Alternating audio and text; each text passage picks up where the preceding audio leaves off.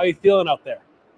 Uh, again, uh, the same way I felt about eight minutes ago when you asked me that same question. Right? I normally do sports. Uh, everything is canceled here for the next couple of days. So, what better time to ask the sports guy to come in about five hours normally uh, earlier than he would normally wake up, go stand out in the wind and the snow and the cold, and tell other people not to do the same. I didn't even realize that there was a 3:30 also in the morning until today. It's absolutely uh, fantastic, Ryan. You know, I, I'm used to these evening shows that are only 30 minutes long, and generally on those shows, I'm inside. So uh, this is a really long show. Tune in for the next couple hours to watch me progressively get crankier and crankier. How do I get that uh, Storm Chaser 7 duty? I, I feel like Clint got the uh, better end of that deal. You know, that thing's heated.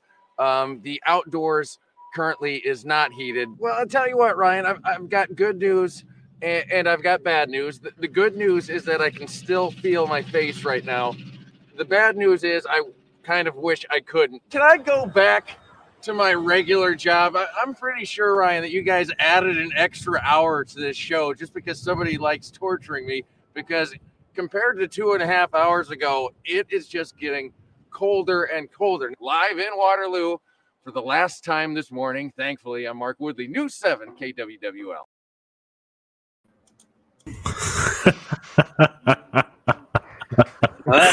that is awesome. That is awesome. That is kind of how I felt today. Every time I've walked out of the other house and come over here, it's like, gosh, is it just getting progress? Uh, we're we're actually in the midst of a heat wave today, though. It is all the way up to three degrees in the. oh, you guys are having colder than we do. We're at eight. Yeah, we uh, we started out the morning at negative six, with wow. a wind chill of about twenty, negative twenty. Okay, and, I won't uh, complain anymore then. I'm at ninety five. Yeah, I think we should. I think we should all go do the stro- the show from Australia. Come on down, man. Ninety five in the, the water, positive. The water is warm. Trust me. I got my tan on. I got my I got my I got my Hawaiian shirt on. I'm uh here people need loca. It doesn't that, feel like that, Christmas though. Down here, and, people are freaking out because it's like it's like 13 degrees, and like it's like that, that's like a serious deal down here. Especially after the rain, people were like, "Oh, the roads are gonna freeze over. It's gonna be really bad." Not too bad.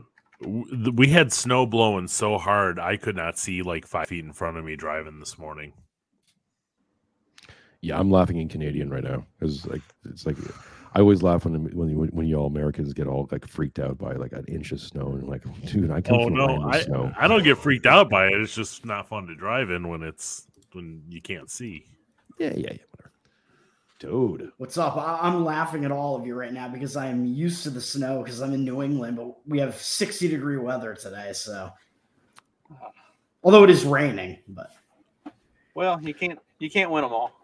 Yeah, we well, it's going to be 15 tomorrow. So we are in the weather portion of the of the of the podcast, folks. P- please bear with. we're all old men. yeah, this is this is what we're left with. Like basically, it's like this and and talking about kids. Like you know, my kid went up. Went you know, my kid's potty training is going going quite well. Thank you very much. yeah. All right. So yesterday it was in the 40s, and we went. Uh, we took took my ferret to the vet because she's been a little bit sick. And from the time we got to the vet's office to the time we left, it went from 44 to 14. And then the whole drive home from the vet, we just watched as everything deteriorated like 30 mile an hour gusting wind and like snow, like the real, like thin, sticky snow that makes everything slick as shit. Uh, like it, it got it got yeah. bad really quick, and then it's just been miserable all day today. Where, where just remind me where you're at? You're, are you in the Carolinas or uh, Southern Indiana? Southern Indiana, okay. Roll Tide is that accurate? I don't know. I, I just I try to I try that, to talk that, American. That's Southern Indiana, I believe there is nothing. I don't know. It's it's basically Kentucky. Uh, yes, this is this is Kentucky North. Yeah. All I know is like Hoosiers. That's that's, that's my only point of reference. That's that's it. Yes, that's uh there are a lot of lot of Hoosier fans around here. Also, a surprisingly I bet the Hoosiers suck now. Like, like they- they surprisingly suck high balls. number of Purdue fans around here too. Which I, I mean, I guess Purdue is technically just a couple hours up the road, but Mhm. like a whole lot of Purdue fans around here. Well, Yeah. the, the, their program has been getting better. Like the, the Purdue basketball program has been getting better over over the past few years. So They're ranked number one right now. They're undefeated. Yeah. Although I will tell you, they're not actually the best team. no. Uh, honestly, I'm, I'm no surprised.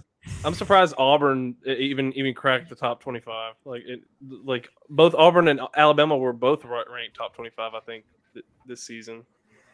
Auburn, at some point. yeah, uh, Alabama, yeah, they have a really good basketball team uh, recently, and Auburn also pretty good. Yeah, Bruce Burrow has a way of whether it's um, legal or not, he has a way of recruiting really good.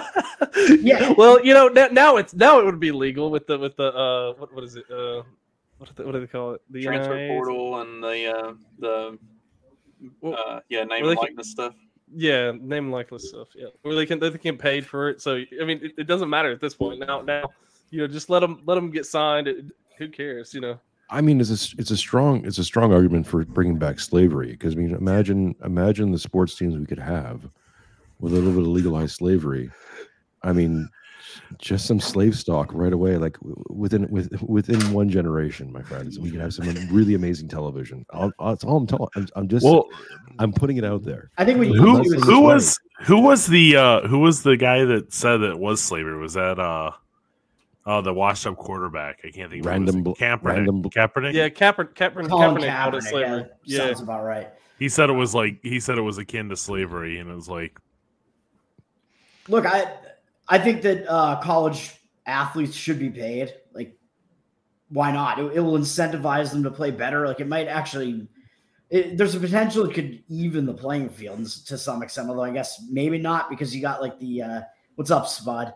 Because you got uh, you know like the the largest schools probably would still you know they're getting the most funding from the government, so I guess it'd still probably be fucked up. But Well, I mean, Oh, then yeah. you look at college football this year, and like a team like Texas A and M, that's what what they spend 110 million on their team and did nothing. I Texas A&M. Well, so so I, what I, what I always envisioned it being like the the the name and likeness stuff. The way I no- always envisioned it being is it could be a way for the schools to raise funding, like you know, so that that way, so like in in like competitive gaming, they, they, you know, like esports stuff. What they do is they have their the professional teams. You know, the, the players do their own thing, like they have their own streams and they make their own money.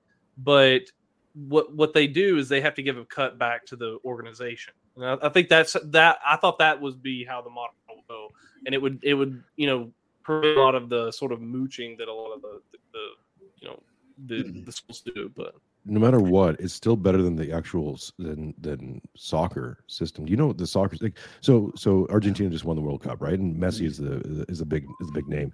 You know that Messi was picked up by Bar uh, by Barcelona uh, when he was 10 years old. He was scouted out, and the, Messi had a whole bunch of physical problems. He, was, he had a curvature in his spine. They figured he would never actually grow past a certain point. Well, he's five Barcelona- seven. Yeah, he's short. Yeah, well, he, he's actually going to be even shorter. He's going to be like a like a midget, and uh, or little person, whatever the piece, whatever. fucking- YouTube. a Um, dwarf. uh, fucking retarded, and and so he uh, physically retarded, and they spent millions on on uh, at the time really advanced techniques to actually stretch his body and correct his spine, so that they could turn him into this this soccer superstar at 10 years old. Like so and no one talks about it. it's it's it's openly known right? It's it's, it's you can go to wikipedia it's it's it's on there. And no one talks about how hey isn't that kind of weird that they're just recruiting 10 year olds to be like soccer people and Yeah. channeling them into the system? And apparently that's Yeah, now they're Well, recruiting they- all, uh, to be You know, they- so well, they, they do the same with uh, baseball in the D- Dominican Republic and, and, and those kind of places. Like the, the if they they scout, they find the good talent and they funnel them into the programs so that Hmm. these Dominican Republican kids like they, they can be they can be superstars and that's that's why in the MLB you see so many good kids coming from the Dominican Republic because they're basically grooming them to be the you know the star players because they can do that. Uh, yeah, I don't know. I mean, is it really grooming? It depends what they're doing to them, I guess. Like, I don't know. if they're Well, they just- they they just fast track Well, they're them to definitely like molesting them. I mean, come on. Jeez. They take him to Epstein Island. It's like, Well, yeah. how do you, it's- Well, how do that- that's how you get how do you nearby. handle the balls? Like, That's- how do you that- handle the that's you balls? get the Here's, big here's, money. you know. Mm, yeah, that, that's why all the base the best baseball players are Caribbean. So if they did Yeah, pay they- college athletes, do you think they would unionize them then? Oh, who knows? Because they would have to unionize them at that point. Yeah. Or They would have representation. They don't even have to. You you don't have to even have to unionize. I guess, Well, I uh, mean, yeah. It's, Also, all They'll- major they'll make- league they'll make sports a are no- unionized though, so they would they would do it because the, the unions can't pass up on that money. yeah, they're they not- would be like a players union. There might already be one. I don't even know. I'm I sure they. I'm sure they have something. I mean, I I'm can't sure they see have the some NCAA allowing the co- the collegiate athletes to unionize in any meaningful way because Yeah. because you have the the players that are actually valuable, the, the ones that actually put put butts in seats and bring in money. Like those are the ones that are getting paid. The you know the fifteenth guy on the bench uh, for North Dakota State is not getting paid the same as Oscar Tshiebwe or something. Which actually that's interesting. Uh, like Oscar But Tshiebwe is a they uh, is an international student. So he, because of his visa, is not actually allowed to get paid during the season. So he has to like he has to do it something different than like any uh, like name and likeness money that he makes. It has to be done in the off season, and he has to it has to be filed in a certain way because he's not a uh, or because he's a uh, an international player here on a visa. Like there there are a lot of really weird rules that go into the whole players getting paid stuff. Uh, um, so what Indica Jedi says is, couldn't you say that the the, the athletes get paid since they get a scholarship? Like that was always my argument against paying athletes. Was I I was I went to school on a on a athletic scholarship. I never wanted for anything. I, you had a meal plan that was included in your scholarship. All of your books, tuition, all of that stuff is included in your scholarship. You Yeah. get per diem every week, every game. Uh, if you have to be on campus when campus is otherwise closed, like during Mhm. winter break, like this, or during spring break, or whatever, you get per diem for every day that you're on campus. Like, so if you're at a if you're at a I forget I don't know what the levels of the colleges are, but if you're at like a Michigan, then that's what D1. sixty seventy thousand dollars a year. for the scholarship itself, yeah, I mean, yeah, think about it because your room and Yeah. Board, I mean, no let's not let's not pretend that you know like all of these student athletes are using that scholarship like they're not there to go to class but the ones that are the, I mean, yeah that's a huge uh that's a huge mean, benefit I mean, it makes for- sense for, if a the school. Oh, go on. sorry, uh, uh, two, two seconds. It makes sense if the if the degree is worth a damn, but if you're coming out of out of college and, and still not being able to get a job for any for any lick of money, then then what's then yeah okay fine you got paid by your scholarship, but your well your like, degree like doesn't. Shaq, like Shaq getting a business degree, and then like after he got, got done with the MBA or whatever, like he was able to use his business degree to make you know like you know make his own businesses and stuff like that. Like that's useful, Yeah. but like Or was it just Shaq because he's so much- massively famous and he right. he, he can just do whatever he wants. He, he has all these advertising. Uh, you know, he's got the sponsorships, whatever. He's, uh, I think he's still a TNT NBA analyst. Like he can just do whatever he wants. You don't need a business degree to get so wealthy that you just hire other people to handle your business. Yeah. I mean, and think about it too. Like you Oh. have everybody throwing like, "Hey, let's we're gonna have these shoes named after you. We're gonna have this hot sauce named after you. Like everything." Right. So he let like it's literally just going, "Okay, how much you giving me to do that? Okay, let's do it." Can you At that imagine? That's a defense. That's a defense. Like I spent, I spent a hundred thousand dollars getting this, this, uh, this, e- e- this econ degree to, to, to understand that I should just hire an accountant. Oh, wow, Yeah. fantastic. A lawyer and an accountant. H and R Block, man, motherfucker. It's, it's, it's a, it's a quick Google search. I just saved you a hundred grand. Thank you. You're welcome.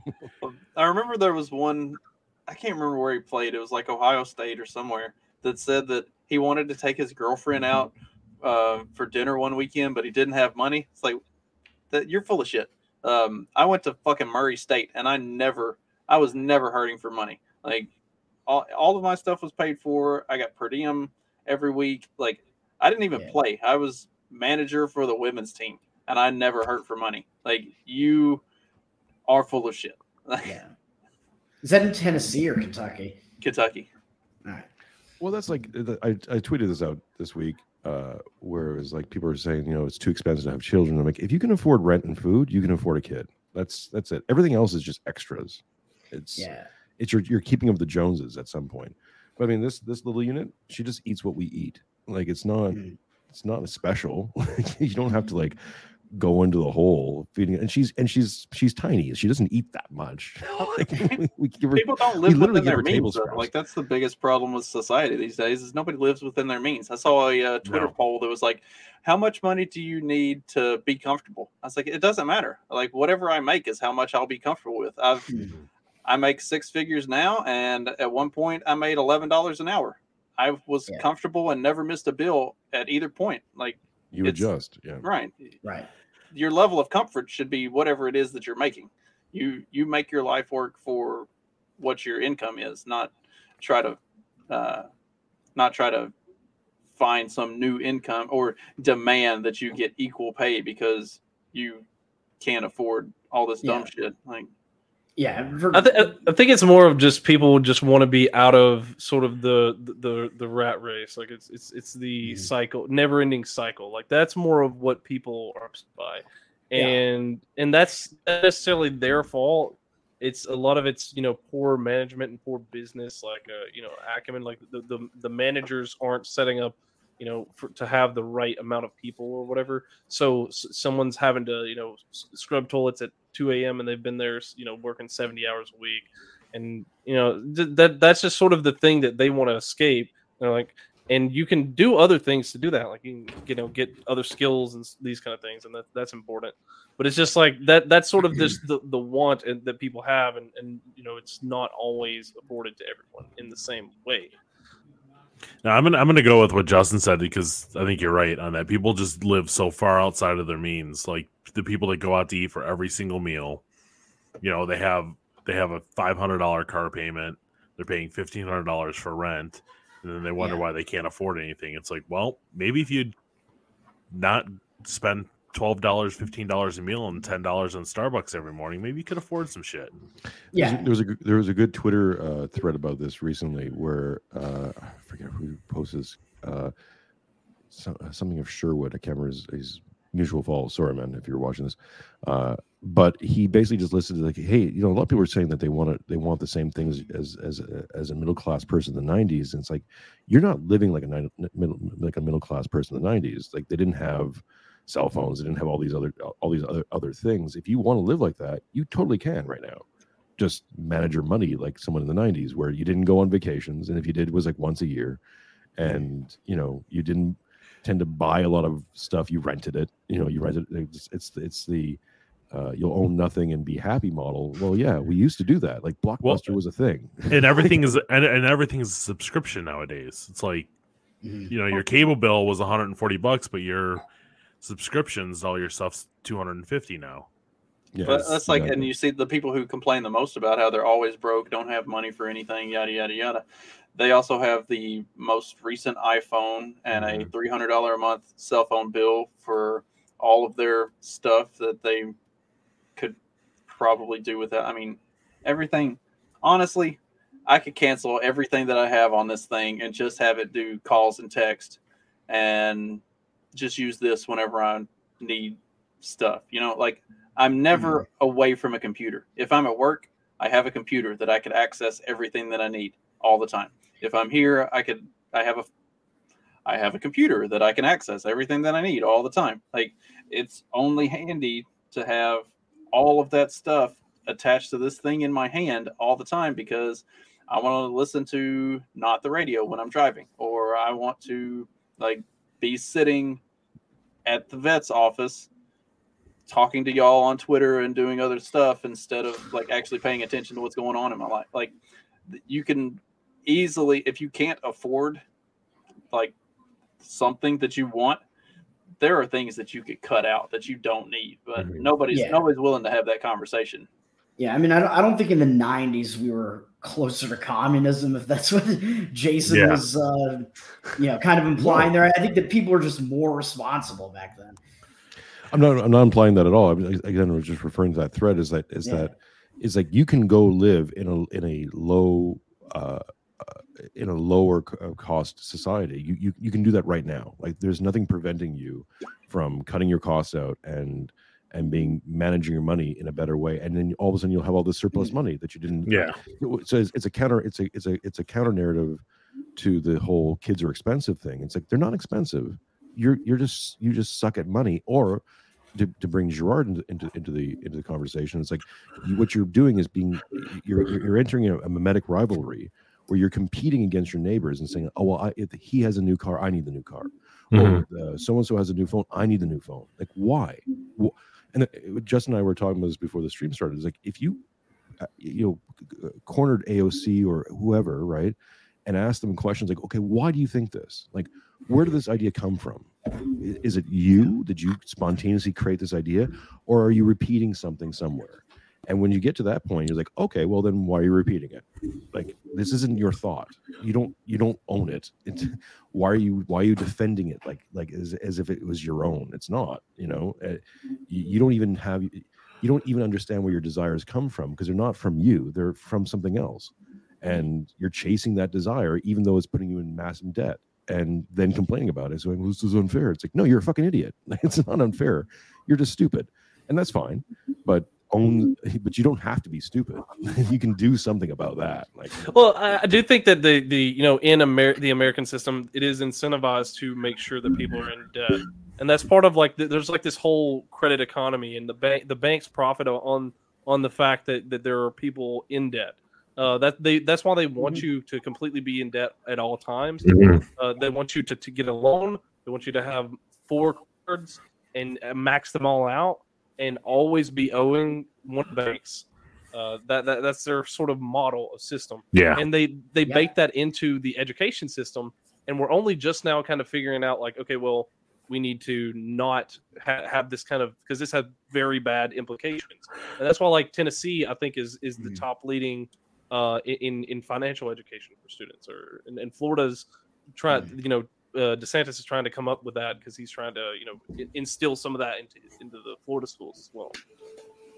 Yeah, and, and that's uh, the incentives get shifted in that direction when you have uh, the Federal Reserve keeping interest rates extremely low all the time. They're just incentivizing constant borrowing and not enough saving. Mhm. Yeah, and, and that and that's why like like that that's why like the whenever like some people were like complaining about the interest rates being raised and like especially you know like Elon Musk is complaining because because because Tesla isn't going to make money in a higher interest rate environment obviously because no one's going to take a high interest rate loan on a car. That's No, people still will. value.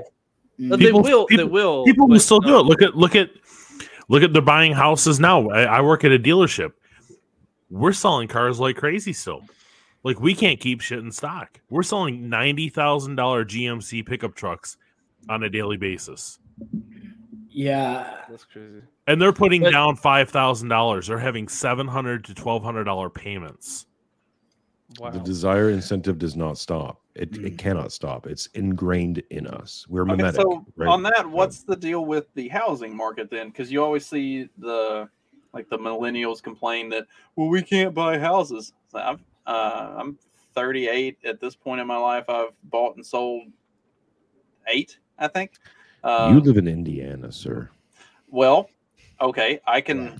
When I moved here, I had the option of looking at houses in Evansville or getting out of the city and finding houses like out in the country. You could get the same or more house for considerably less money if you go out in the country. Yeah. But for some reason, these morons keep talking about they can't buy houses because they can't afford it and Well, that's spend because they all of their money on the apartments to live in the city. Like, yeah, that's It's like because they want to pay three thousand dollars a month for a one bedroom apartment Mm. and be next to Starbucks and walk to work. So they're, Right. I mean, like they're they're they think that they have to do that when they don't have to do that. It's like, well, if you didn't have a three thousand dollar a month payment on your one bedroom apartment and you had a job that paid you half as much, you could still have you could have a really nice house out in the middle of nowhere. Yeah. And they choose they choose not to do it. You know, my wife and I we were in and out of Brooklyn. We couldn't find a place for under it was under 4 grand at that point. Couldn't find a two bedroom for under $4,000 Jeez. in Brooklyn. that- and that was and that was a, in a shithole apartment that had like roaches and the whole bit. I mean, it was just gross. But four four to five thousand a month was the average payment for that. Yeah. Yeah, I mean, I'm, I pay less than a thousand on my mortgage a, a month. So like that, that to, to me, like when when when these people are saying like, you, you know, like I'm paying you know three four thousand to to live in a you know one one you know bedroom apartment, it's like why why would you do that whenever you can you, know, you have the options to to choose not to. And, and I think it's you know like you said it's just a proximity thing of they they just don't they want the convenience and they, they can't they Mhm. can't sit there and Yeah. and have that pressure on them to to drive I mean, I was I was driving an hour and a half to work for for like a year there. I was sitting there, and I was just like, "Why am I doing this?" But uh, bills got paid, and you know, stuff's got to go.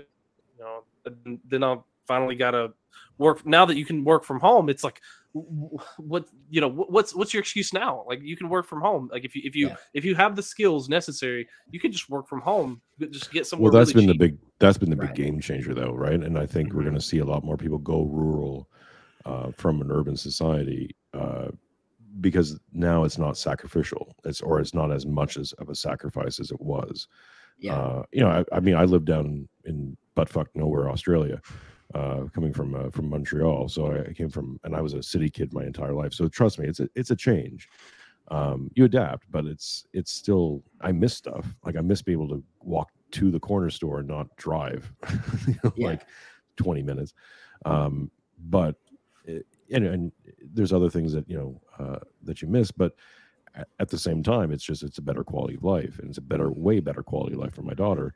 Except when you start seeing urban stuff creep in to Mhm. uh, into this area because because you're not isolated. Like no one, there's this idea that you can isolate somehow uh, from the rest of society, and if if you want to go Uncle Ted, go for it. But like everything else besides that, you're you're in, you're in this right, and you're either in it to win it or you're or you're in denial. So. Uh, it, it's I, I I mean I'm, I'm guilty of, of of telling people like get out of the cities and go to the country and then now I'm looking at going look if you can great if if you're up for it fine but but Mhm. don't get romantic about it it's it's the same problems like yeah. Although you know humans need social interaction as well, though. Like we're social creatures, which I think is all. That's also one of the reasons why people tend to like gravitate towards cities. the really fun thing about growing up incredibly rurally is I never missed human interaction. Like there's yeah. we have we may like currently we live way outside of town. We're we're not near anything. The closest little town is Petersburg, Indiana, and it's I mean it's a drive through hole in the wall. Like there's Yeah. there's a subway and two gas stations and a liquor store. Uh, that's it. So like you know we are out in the we sticks. live by the dump with mad max chicken head just living in a hut living in a hut. everybody out here everybody out here for a mile radius has goats or chickens or a garden or like everybody's got dogs outside. Like we have neighbors though. And Hmm. the my stepdaughter we had lived here for shit i don't know two weeks. She had already made three friends with all the little kids who come from a half mile around and all go walk down to the same bus stop like Nice. like, we don't lack for social interaction even with being as removed from society Yeah, as yeah. what we are like Well, the- it's Yeah, It's well, I mean, up. I remember, I remember, like uh, a lot of the people. What they, what we would do is, you know, people would have like bonfires, and they would just get together, and you know, they would. I mean, you're just burning stuff and and sitting there and you know having a drink or whatever, and people would people just hang out.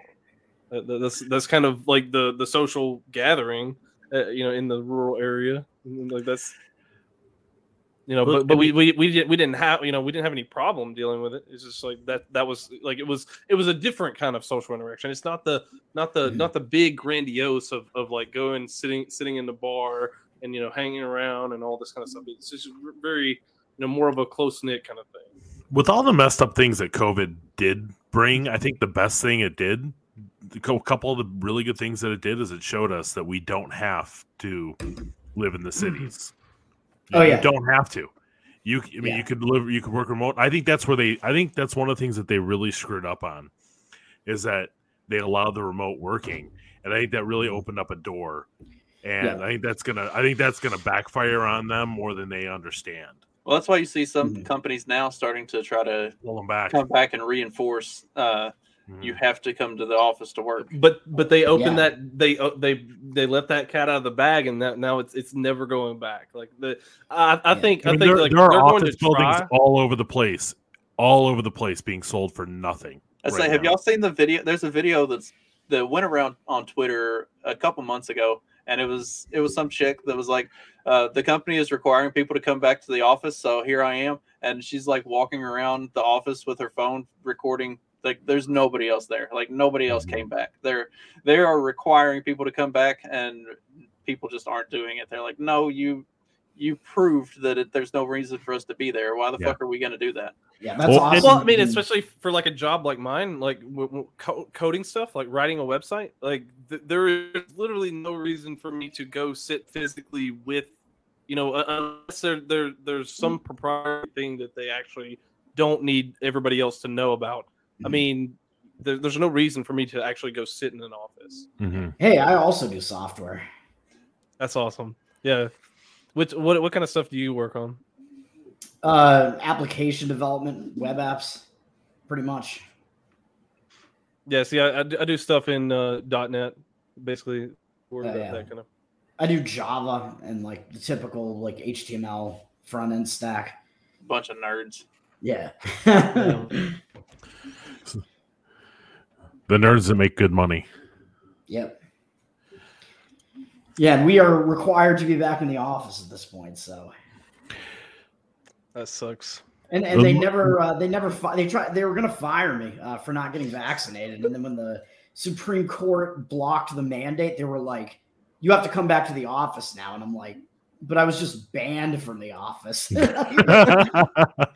That was an interesting time. Like exactly a year ago, I was banned from the office, but uh, like the bars were still open and stuff because I'm in Boston and they didn't implement like the actual uh, like vaccine mandate. Like that didn't come in until February and it only lasted like a month. So there's a period of time in like December where there were some places, mostly music venues and stuff like that, were enforcing vaccine mandates even without the government doing it, but like the bars and restaurants couldn't afford to do it because their margins are so slim. So there's a period of time where it's just like I'm going to all It's these bars. Like Josh Smith was up here uh, for the uh, like mass libertarian convention or whatever it was. We're going out to these bars. I'm just at like packed bars, and I'm like, I could run into a coworker right now and I'm banned from the office, but I could just go to all these bars. Totally makes sense. there was a lot of logic involved in all of that decision making. Obviously, Yeah, it was all it was all logic and science, right?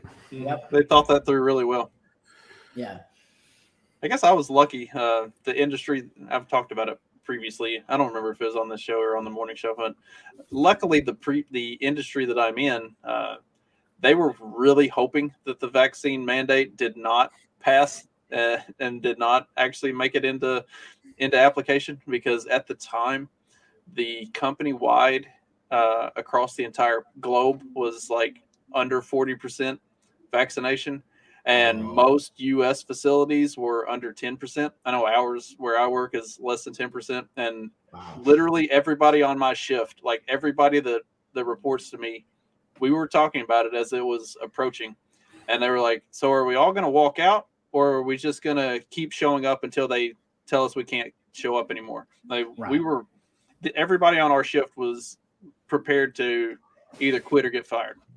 Like, Yeah. And that, like that was those, those were serious conversations we were having in like pre-shift meeting. Was okay when this happens. Are we gonna just keep working until they kick us out, or are we all gonna like walk out together? Like, how are we gonna how are we gonna do this? Like, they're hmm. they our company had no interest in that thing going into going into effect because they were gonna lose probably sixty to seventy percent of the workforce just right off the Yeah. top. Yeah, where I'm at now, there was close to sixty percent said they would walk out if they that came down, and it just it just went away. Nobody's talked about it ever again. And our HR person is a complete like leftist Libtard. COVID idiot. Like every you know, she's got a picture of Obama in her office and the whole bit. And everybody else I work with is pretty hardcore Republican or libertarian. I mean, it's it's pretty funny because she's one of the very few. Well, and she's, the HR. That- yeah, that's she's HR, HR. So That's what Yeah. happens. That's what happens. They infiltrate the HR and then they just run the company. So Yeah. that's why I keep trying to get my wife to play my Yes. show and the morning show in the office because she's in HR and she she's on board with me on all this stuff. But I know there's other blue hair weirdos in that office that they hmm. need to hear the shit that I'm talking about. I'm like, just just play it real quiet, where they Yeah. hear just enough of, the, of it that they're like, wait, what are you listening to? Yeah, I'm pretty sure I'm the only one at my whole company that didn't get vaccinated. And we have probably somewhere in the 70s, 70 something people.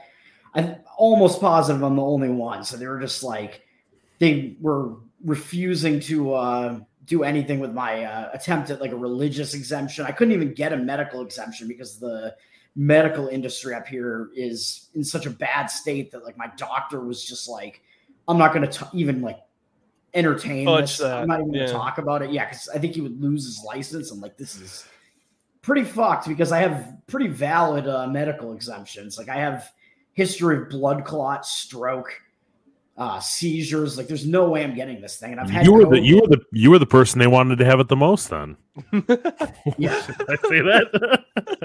yeah, And- yeah, and like, and I've had COVID like numerous times. like, just I'm off him. this is Like code. they're, Just- yeah. just like they were like, he won't last long. We'll give it to him. You're Well, you're you're yeah. a wealth of test data. Like, oh, yeah, we, we've had uh, a couple of they're, people. they're uh, rubbing their hands together.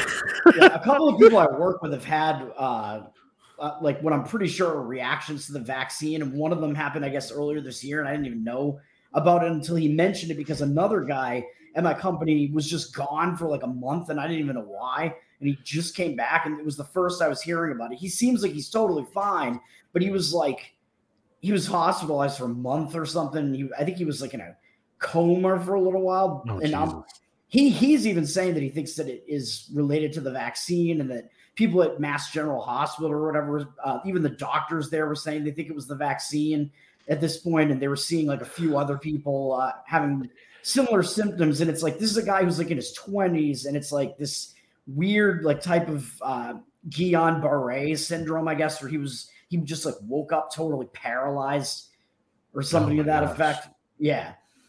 And it's Like, something that you, you know, like So Pfizer, like Pfizer just came out and- people that age.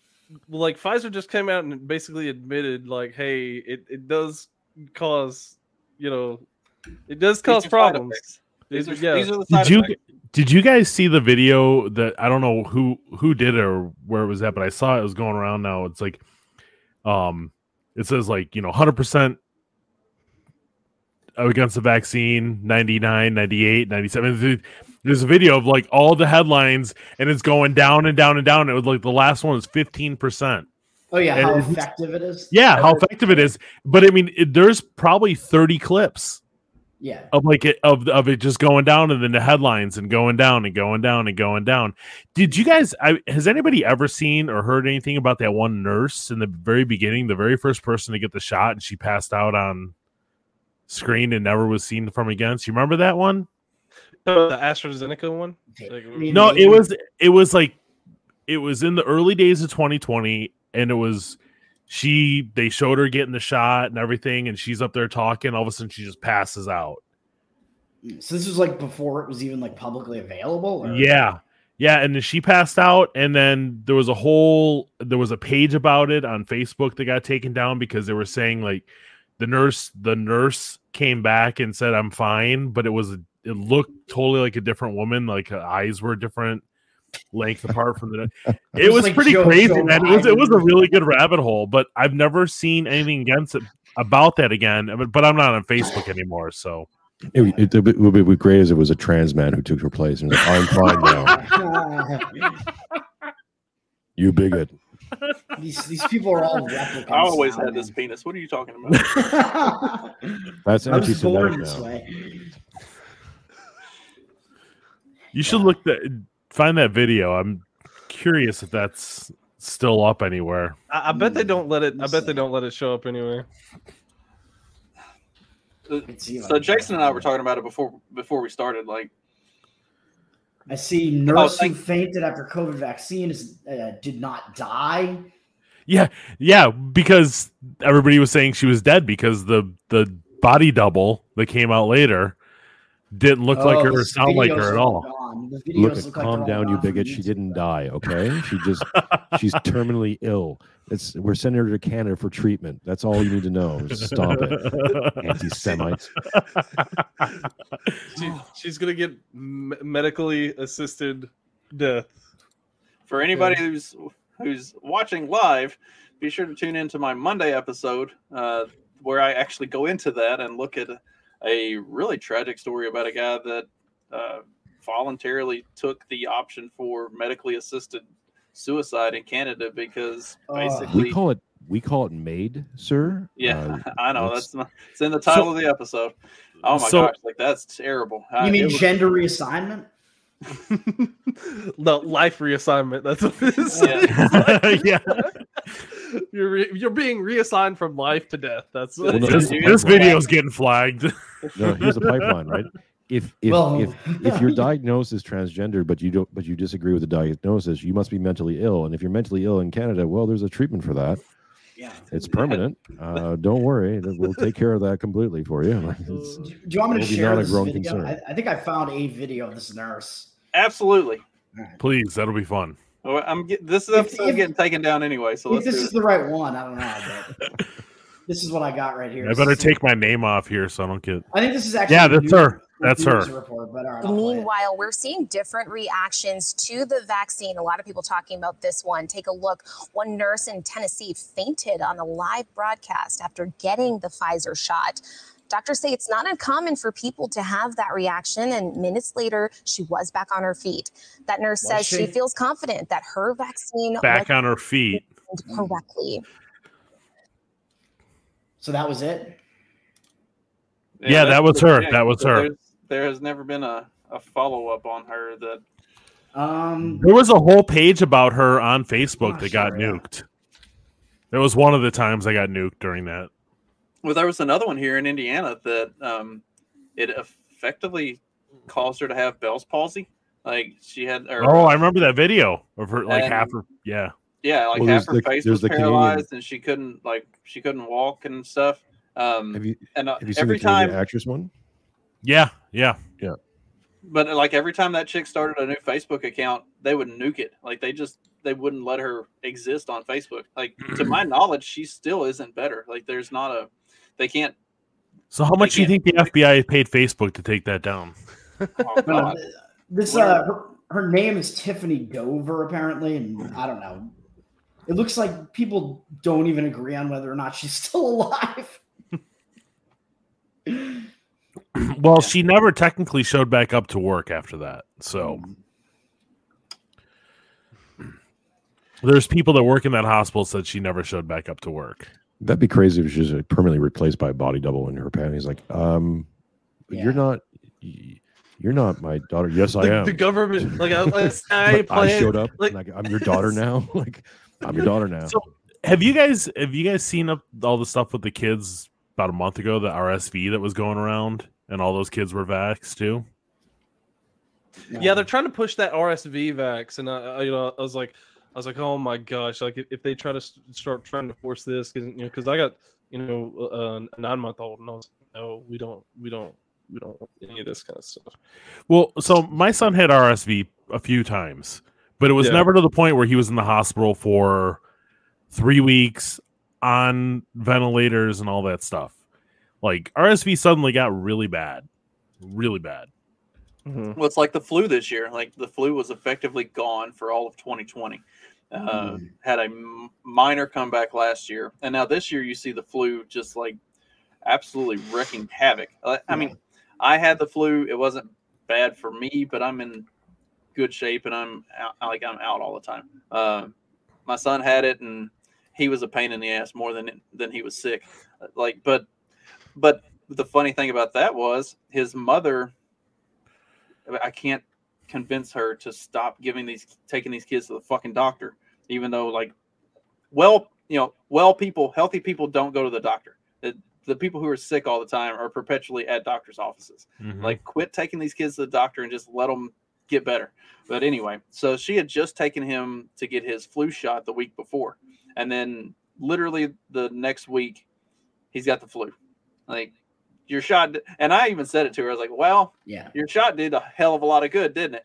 And she said, "No, no, he got vaccinated against flu B." And he caught flu A. I'm like, no, that's not the way that the flu vaccine works. It's a Every- it's a, four it's a four panel shot that covers two different types of flu A and two different types of flu B. Like you- I know how this works. You obviously don't. Like Both times I got the flu shot. Both times, I was never more sick in my life.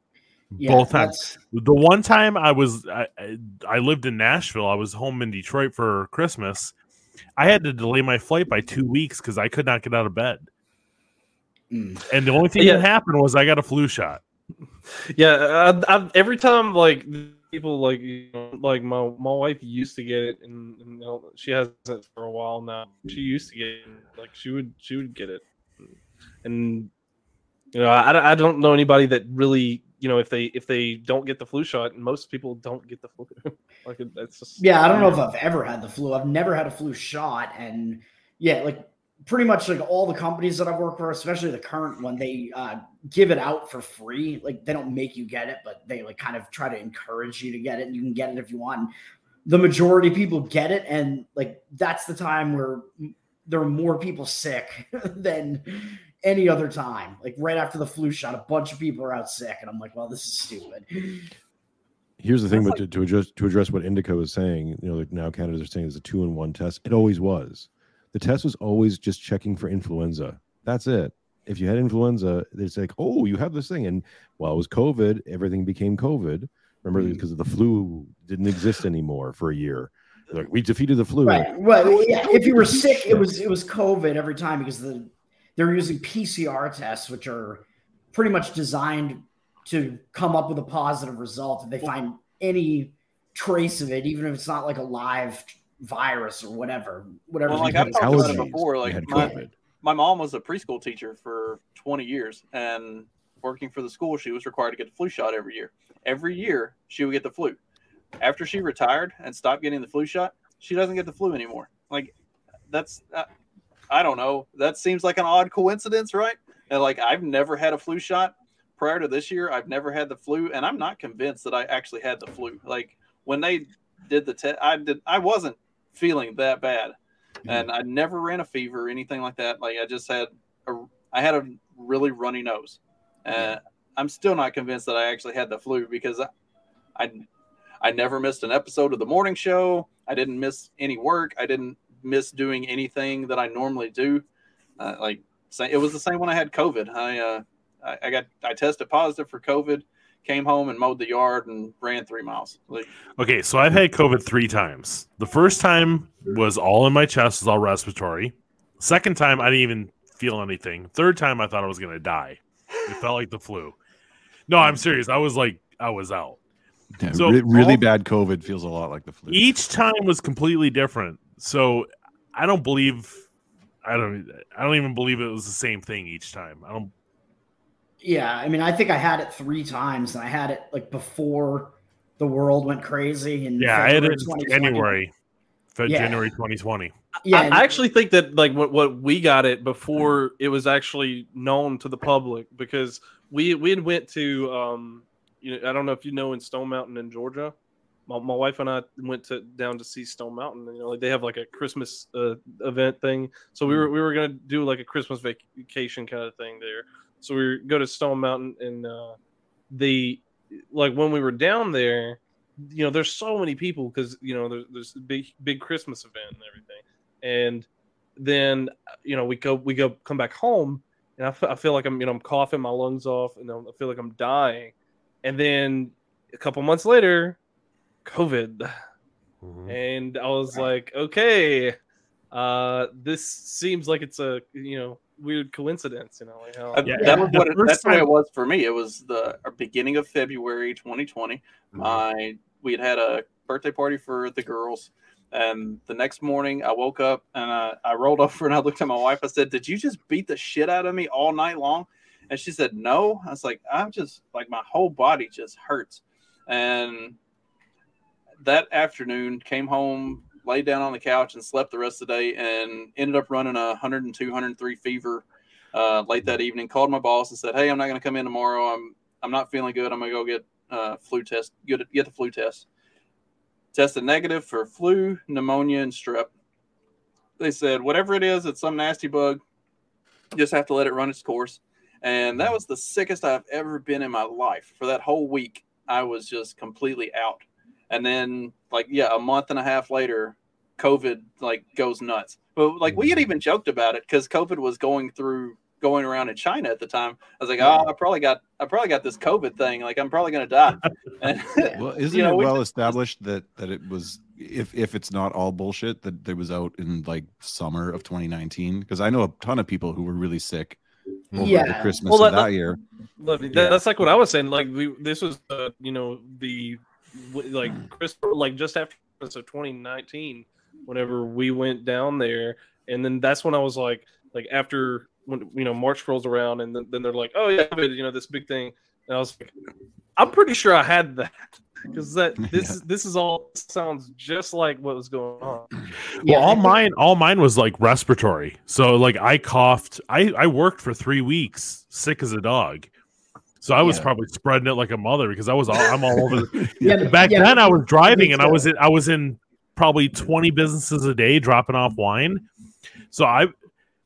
I found- we probably found, spread uh, it. Yeah, patient patient zero. there you go. Yeah. Well, no, the I- reason I mean the reason I respect it is because I had something in like from November till January of Yeah. 2020, so just before the vaccine, Mhm. and it was the first time. Usually, I get a flu every year or two, and and I'm I'm a I'm a massive bitch, so I'm out for a week. But this time was the only time I did not get better. Like it had it, it kind of went away, then it came back worse. And I talked to my brother, and he was like, "Go take vitamin D, zinc, cod liver oil." Within three days, it was gone. But it was like two months of I, Yeah. I broke a rib from coughing, and I was laid out. Sounds like Russian it's- disinformation to me.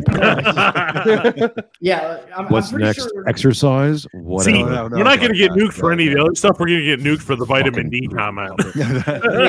vitamins. There was this was pre-vaccine. There was no other option. Yeah, I think you're allowed to say all this now, but like, yeah, I think uh like there were emails between Fauci and like some of the people that were at like the Wuhan lab or whatever that pretty much admit Yeah. they know that like there were some people that worked at the lab or whatever that that had COVID or were sick with COVID like symptoms in like September of 2019. Yep. Something like that. And then yeah, when I had it in February 2020, I just thought it was like a bad cold. It was just, it was noticeably bad because I was sick for longer than I normally would have been. I usually don't really get that sick or really get sick ever. But it was like, oh, this is pretty bad. I was still like going to work and going to bars and stuff. Like, that's not going to keep me down. I'm like, whatever. It's a cold. Pretty bad, though. It lasted like a week. And then towards the end of it, I had no taste and smell, which is why when, Right. you know, you started hearing more about the COVID stuff, I was like, oh, that must have been COVID. And then I'm pretty sure I had it again, uh, the PorcFest 2021 variant, because numerous people got it and tested positive there because Anthony Samaroff spread it everywhere at PorcFest. Uh, Hey, that's I'm- where I'm Anthony s- I'm still An- surprised. Anthony Samaroff made out made out with everybody, and then yeah, all- yeah, yeah. It was a fun time. Uh, yeah, the orgy with Anthony Samaroff was fun, but then the uh, after effects were not. But each time I had uh, COVID, or pretty sure I had COVID because I never tested either. But pretty like it was milder, a lot milder each time. Like that PorcFest one, it was I was sick like over a weekend basically, and that was it. And then I think I had it again that winter or something like that. And it was really mild, like almost nothing. we are definitely Yeah. not allowed to talk about that, Jay Forte. oh yeah. Yeah, no. Let's just say it's it's reminiscent of AZT. Mm. So my mom and dad, uh, mom got vaccinated, dad didn't. both of them got COVID. They were prescribed the uh, oh, what's the shit? Um, The horse paste. Pax- Paxlovid. Paxlovid. Excellent. They were prescribed. yeah. They were prescribed that, and I was like, um, "Have y'all not looked at that? Like, uh, forty percent of people who take that end up with rebound COVID." And Dad was like, "Fuck it, I'm done," and like didn't take it anymore. And uh, mom, mom also like put it down and didn't take it anymore. And like neither of them had bad symptoms. They were both mostly just like a little bit of a fever and and a light cough, and it ran its course. And uh, I, Yeah. Yeah. I don't So, know, mean, it's so for all I know, it's it's a real thing, but they did themselves no favors with using PCR. I mean, what we should actually do this, Jay, on our show, Two Bit Podcast. Um, the I you like can watch the subscribers, yeah. videos with Kary Mullis describing who's the guy who invented PCR, and he goes through and, and and and explains very clearly how it's not a diagnostic tool. Remember when Did he do that on Rogan? Remember Was that- No, he no, he was dead before all Yeah. this. Remember Oh, when Facebook and Twitter took that down? Like when if you Did tried they? to share that video, it was it was uh, suppressed. Like you you could not share I'm not surprised. that video. It how was- much do you think the FBI paid them to take that one down? yeah, and this is yeah, uh Mullis or whatever his name was. Yeah, the creator of the PCR test. This was him talking about it like well before COVID existed, right? Like this is I Right. don't know when he died, but this was probably like back in the early 2000s, maybe. No, he died in 2018, like right before. No, but like when the video was. Oh, the video, yeah, it's early Yeah. 2000s. He was fighting with Fauci back then because Fauci was using Yeah. it for AIDS. But this is what I'm saying is that or even, 90s. even though, even though from my own experience, I, you know, COVID probably is a thing that using PCR and diagnosing, which they even, even I think it was the CDC, FDA came out and said, like, yeah, it doesn't know the difference. Like it could be either, and then flu just disappeared yeah, for two years. So they didn't help the, the conspiracy theorists out there. They didn't help themselves against it by just fudging all the numbers with this BS. yeah, the Mullis videos, like I'm sure you can find them on the various. uh They're still on YouTube, that- as far as yeah, I know. Oh, are they that Yeah. allow those videos? I think they use them in uh, one of the, you know, the Infowars uh, COVID Land documentaries. Some of those videos are in some of those movies. Did anybody? I haven't watched Died Suddenly yet. I have watched Me it. neither. I heard that there was a problem with some of the, some of like the footage they used was not footage from like actual COVID stuff. So there was some issues with that.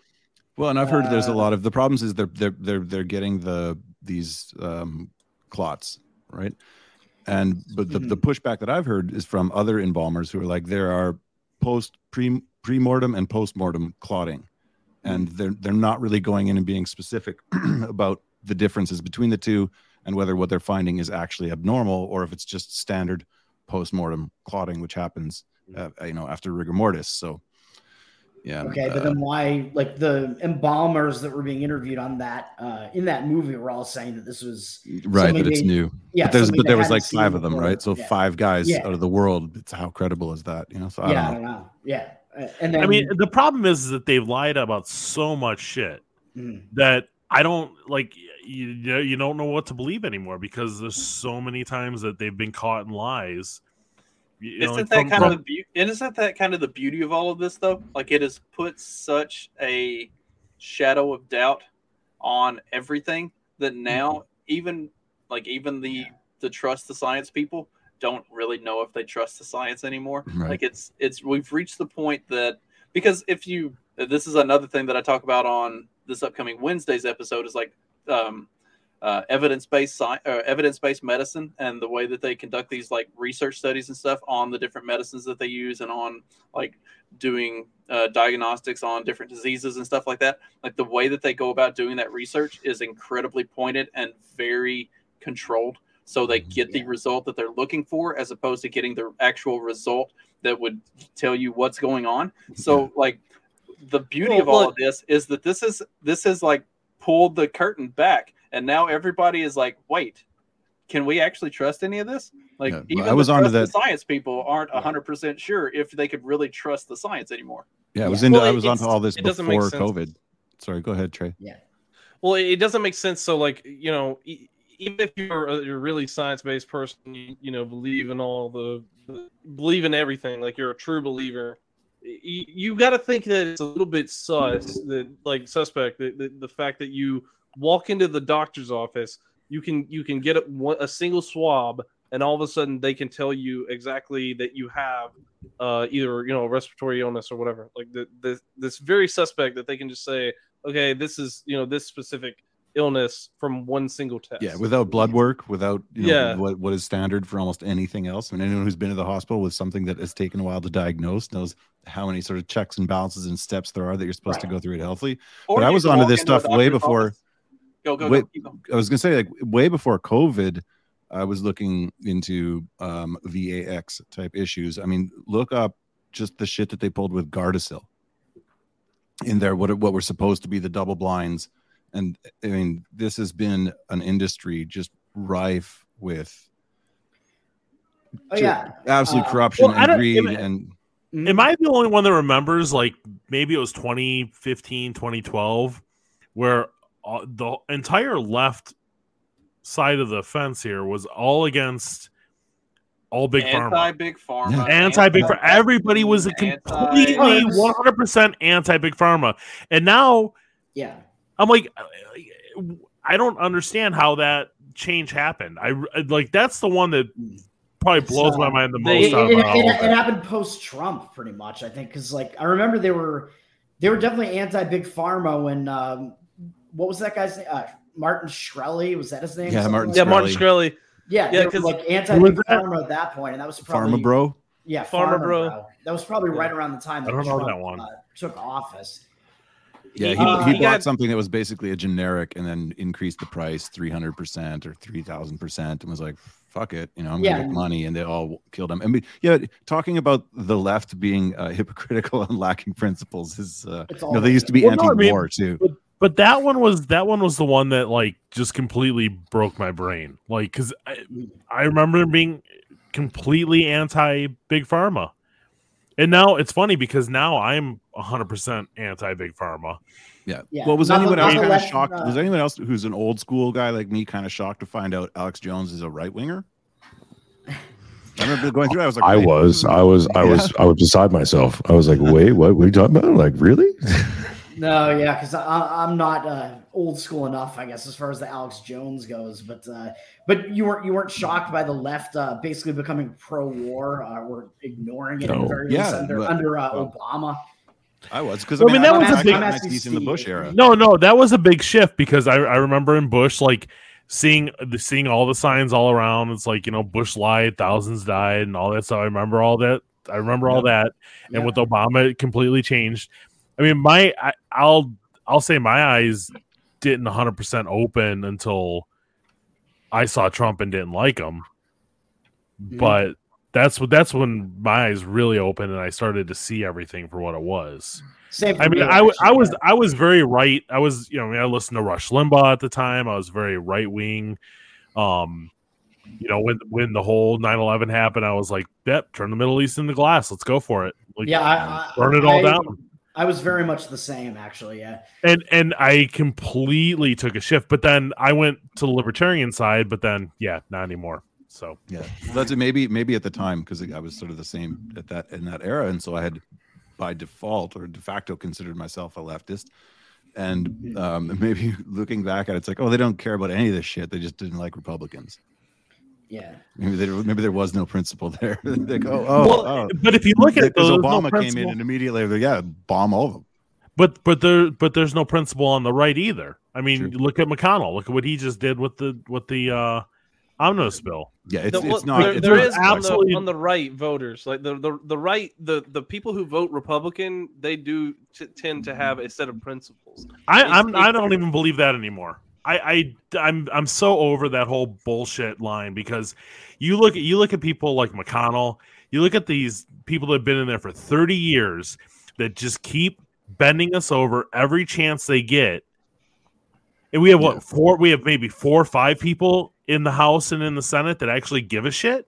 Yeah. I don't- is I don't- I don't- the thing Dave Smith is bang on about when he says that the his his pushback to the you know the king pilled crowd is like when they're like, oh, we just got to get Christians in power. It's like, yeah, we had that. It was called the Bush era. It was a fucking nightmare. And they, no, they no. the See, he's wrong about that. He is absolutely wrong about that. Wrong. Yeah, Bush- We- yeah, they, had, Bush they had the House. They had the George Senate, they Bush had is no. George Bush was not a Christian. no. No. but he was supported by them. Massive. You know- yeah, supported, no, but so was. Trump. So it's Look, Trump, look at yeah. Trump. Trump was the same way. I mean, He's I don't. a okay, so there's a lady in my church. She she lived in Iraq during the Iraq War, and her she was talking to me one day, and she was like, everything was bad until that that wonderful man of God, George Bush, came and, and rescued. her." But no, but she was serious because she she was living there, and she was living under the thumb of of I don't remember what's the Uh, guy's Saddam. Saddam. Saddam and um, and she was able to leave the country after that like she was stuck there so she really believes that he was a man of god and that he saved her like she and and i was you know what am i gonna do tell some six seven year old lady that she's full of shit in church like i just it's not gonna happen so i was like okay Yes. That's that's your Christian duty. That's that's the Christian way. You Yeah, it's stories, in the sure. Christmas spirit. yeah but she makes really good baklava so I'm, not, I'm not- I'm not gonna piss her off I okay. I was. I just want to say I was just looking for a link to the Union Home Mortgage Gasparilla Bowl, and this is the link that Justin sent me. So I'm kind of pissed. No, I, I have money on that game, so uh, Okay, it's 2017 Wake Forest in the third. Oh, All right. well, it's still up in the air, right? I, I Right. have Missouri plus two. Oh, you never take Missouri in a bowl game. That like Bullshit. never take Missouri in a bowl game. Wake Wake Forest had no reason to be motivated for this game, so that's Yeah, but if there's a if there is a team that's going to let you down in a bowl, other than Alabama not playing for a national championship, it's Missouri. Oh, I bet against Alabama already too. that was a good that was a good choice. Hopefully, Where's where's Magoo? He and I did all of our bowl picks last night. Um, uh, getting us into the Christmas spirit and all the good talk about Christianity. Uh, I think the problem is like right wingers and like what passes for Christianity amongst the conservatives. It is such a just a soft milk toast. Like it is not biblical Christianity. It is No, some sort it's of a ba- it is some sort of a modern bastardization that Yeah. shouldn't pass for anything other than just being nice. Like Yeah, it's a did not. Scofield Bible No, it's, bastardization. it's a it's a religion Uh, well, it's that's all it's it is it's a religion It's Joel Osteen Yeah. on, on Right, yeah. steroids. Like Joel Osteen on steroids is, is what they what they call Christianity. So I'm not a religious person, but I just I just want to say, just as an outside observation, that I, I think a lot of us would agree that neocons are leftists. Neocons are leftists, but neocons make up a, a significant chunk of the conservative world and the Republican Party, uh, and neocons took over the church. The, the so left so Yeah, so if you bullshit, like yeah. so if Very you keep on extrapolating the definitions and the verbiage, if ne- neocons are leftists, neocons took over the church and the party, Leftists leftists took, over, the, church and the Republican Party. So you're, Yeah. you're getting exactly. So when you look at it from that perspective, it's really not surprising at all. The Yeah, right wing died. agree, the, yeah. the right wing died in 1945. Like, d- like don't have any hesitation. I mean, it- even then it was on life support. But the the right wing globally is, or especially in the West, died in 1945 and has never been resurrected. or lost Yeah. the will to assert itself. So Yeah, I mean- okay, so I said I said that there were probably four, maybe five people in our government that are worth anything. I mean, would would you Massey? in the federal government, Massey, Mark Gaetz. Rand Paul. Uh, I don't know if I trust. Greene though, Marjorie. You almost got don't know if I Masters. trust her. M- Masters would've been MTG MTG's like she's she's off she's she's like ever since she's supported McCarthy I'm like okay MTG. yeah, I don't know what Yeah. she's doing there. Yeah, that she- that threw me. She was pretty good up until that point, I thought, but she's Yeah. been good on the Ukraine shit. But like I I kind of I'm really hoping Rand runs again. Yeah, I think he's Yeah. the only person. I but he'll never get in. Like they'll they'll they'll trump him. Like they'll, I don't think they'll he's. I do don't they think did he's, to Trump. He he doesn't doesn't have president personality though. No, That's- he- he wouldn't Well, thing. he Yeah. didn't. He didn't during during the 2016. he does he does during he the does- Fauci the Yeah, Fauci absolutely. the Fauci stuff that Him that makes him taking- look presidential Him taking Fauci to the woodshed and just beating the hell out of him in that in the Yeah. times he has. That's been beautiful, and Yeah. that's the Rand strong- Paul. That's the that's the Rand Paul we need to see. He'd be a strong VP pick. Magoo is I- I- here now. yeah, you need you need Rand Paul uh, in somehow in the Republican primaries. You would need to allow him to debate Fauci. That's what you need. We get Yeah, because, Fauci to because if, if, if he's going to debate Trump, he's just going to cutout be. for him. Yeah, but okay, so if he's VP, then who is? I mean, it's got to be DeSantis. I think it's going to be DeSantis. I, I, I think Mm. there's. Uh, I just think it's a mistake for him to leave Florida. I think it's a massive It mistake. definitely for is him a to If- leave mistake. If- yeah, if you're- He, did you see? He, he was basically saying the Slava Ukrainia thing the other day. He was like, "Yeah, you know, Mhm. whatever to, to None of that Ukraine." I was like, "No." none of that matters. It's it's going to be about perception. It's going to be. I, I think what you're going to start seeing is a triangulation of trying to get people back on back on board. Watch what Disney does. The, the, so it's it's never look at look at the focal point, which would be the government. Look at all the other cottage industries and see what they're doing. If Disney starts to abandon wokeism, which I think is they're trying to jettison this thing as fast as they can, because it's, it's gotten it's gotten a bit cumbersome, or at least certain, let's say the more uh, crazy parts of it. Uh, I think what they're well, the, why they will rally behind a DeSantis is that DeSantis can get the right wing back on on the right wing, back on board, the conservatives back on board into a Well, centralized right, message. you They want to be back on the there. status quo. They want DeSantis to get everybody back on status quo. That's exactly. that's that's what DeSantis is there for, and If that's channels- that's why I tell people no, no DeSantis. If he channels Reagan, if he channels Reagan, which I think he will more than anything else, he will win that election in a landslide. It'll be it'll be embarrassing. But again, this is this is all this is all bread and circuses because it doesn't matter. Like Yeah. whoever holds the president the, the the position of the president, as we know, is not in charge. It, it's it's ridiculous to think that they're they're, they're like, Well, they might get the, one it's or the two nameless. policies it. It's the nameless, faceless people that are all running everything behind the scenes. Mhm. But so all you that- said something important. Lizard with- people. with It's the deep state like- and the donors, right? I mean, this, the the rest are figureheads. you said something important talking about with the direction that Disney goes is not that they're abandoning the wokeness, but that that they're going to try to move away from the ex, incredibly extreme side of that. Like Well, you've already seen that. but they, but they just You've already just seen put that out with- a movie. They just You've already seen that with was- Netflix. Uh, you've already seen that with Netflix. Netflix fired a bunch of people and issued a bunch of stuff that said, "Look, we're going to do stuff that's offensive. If you don't like it, get the fuck out." Like, But they kept Chappelle. That's the thing. they Like, really? like they kept Chappelle during all that. yeah, that. because he's a They kept he's a- his stuff still on. he Well, they kept.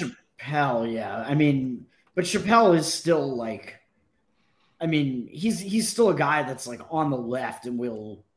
Yeah, kind of yeah. He doesn't even qualify as controlled opposition. He's just like a not crazy normal lib. with like most of their yeah stuff. Even though there were people that were pissed and offended by some of his comedy, right, but that's the that's the thing that pisses off the extreme woke progressives is just normie lip. Like, Yeah, if you're just mm-hmm. a regular person on the left who says remotely sensible things, you are the enemy, and they have to destroy you at all cost. And and that's stuff that Disney is going to start pushing back against. Netflix is starting to push back against. You're even seeing it in some of the like mainstream media, like the big, uh, like the big corporate media giants, that they're starting to push back against it a little bit. Like there's some, But I think- I think a, that's- uh, a turning away from extreme psychosis of progressivism and wokeism, and just kind of getting back to being like not insane. And This is- I mean, this that's is the not a glass- huge step, but that's the step that they're going to take. Yeah, but this is the- also the- because this is the ES Glasnost. Sorry, let me just say this Go. really quickly. We just saw that on our on our live show.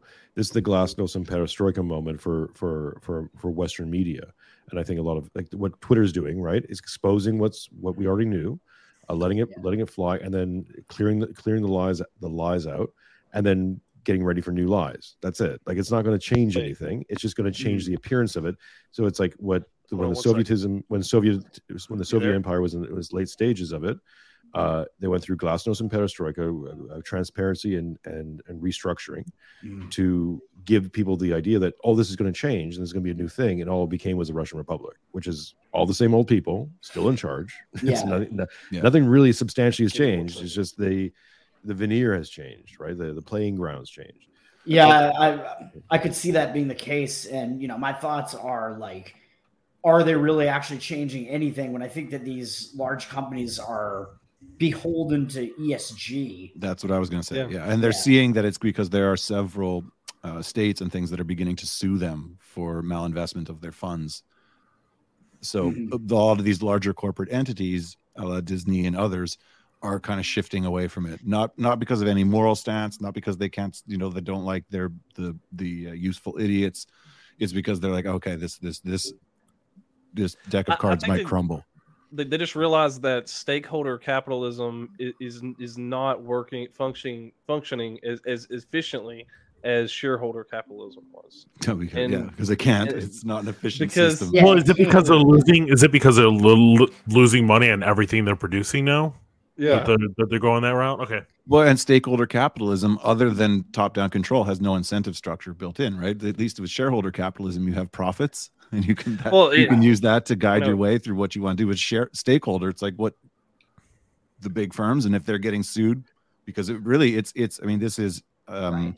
fiduciary fiduciary duty. Unless you go in and change those laws, Mhm. the whole thing can, it's it's unsustainable. So Well, So are you can't, gonna you see- can't have a you can't have a one like you can't have a one to all relationship, and that's that's basically what the stakeholder capitalism creates. Like whenever you think that the because this the the logic behind it is the fact that they believe that their company is to benefit all of the world. So like Disney, when they create entertainment products, they're trying to benefit all of the world, and that's that's why they need all the stakeholders, which is every single person who consumes any Disney product.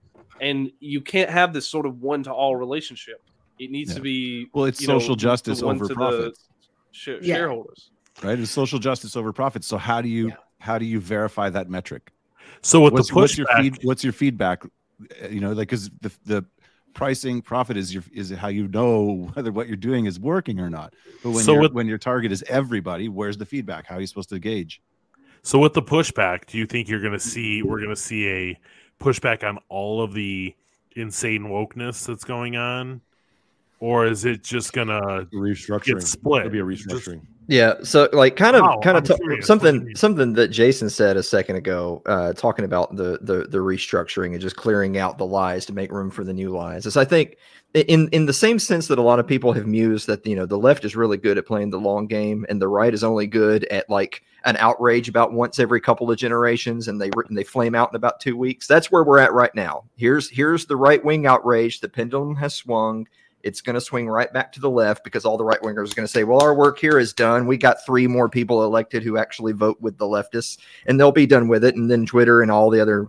platforms are still going to be controlled by leftists. And same thing with like the media, uh, a lot of the the corporate media and a lot of like the creative media, talking about Hollywood, Disney, uh, etc.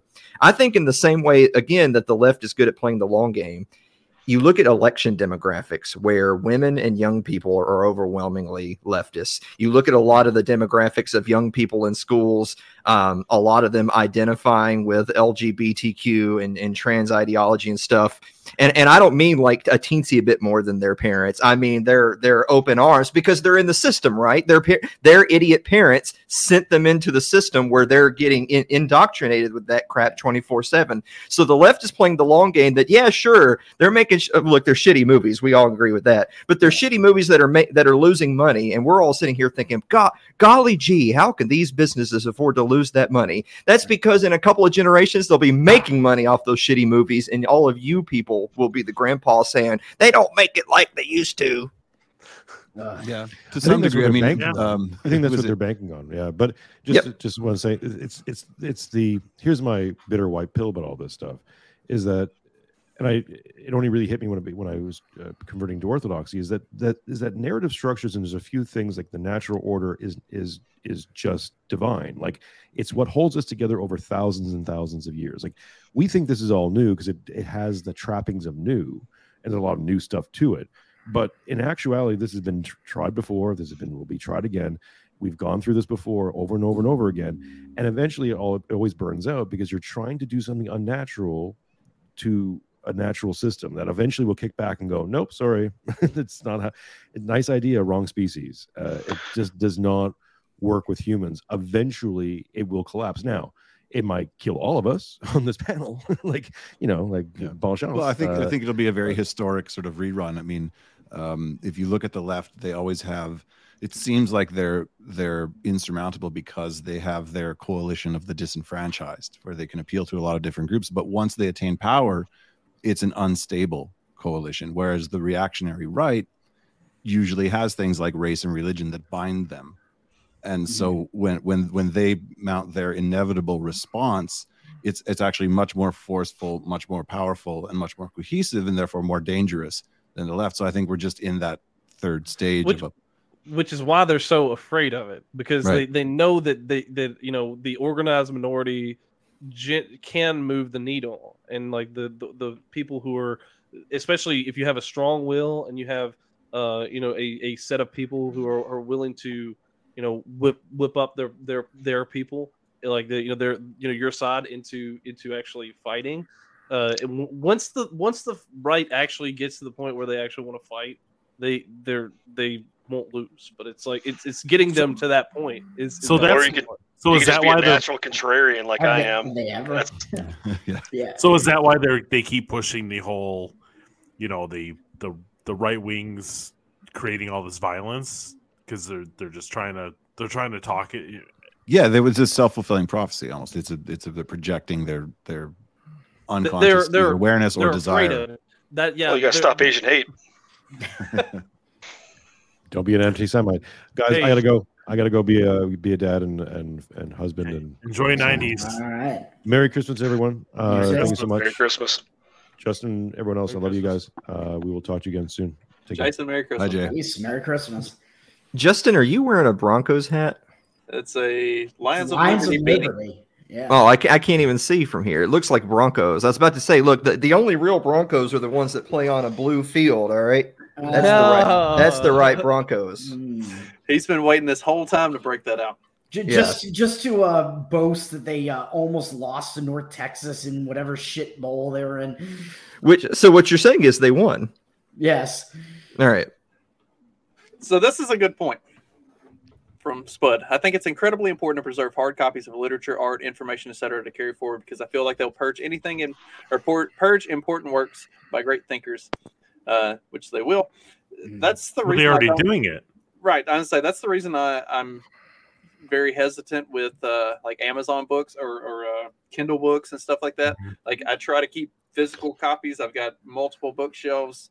Uh, have you seen what was? I can't remember what the TV show was that got purged recently. That was uh, kind of based for its time. It came out like in the '90s, and somebody like had it in their in their like digital library and it just got completely wiped out. Like the I can't remember who I think it was might have been Google, but um They're doing that on a lot of streaming services. Um, I know that like uh, they took down like episodes of Always Sunny because they did like that Lethal Weapon like blackface episode. Ah, yeah, they took that down. Yeah, and uh, Uh, Like- South Park. Um, yeah, go ahead, Toad. Sorry. Utopia's next.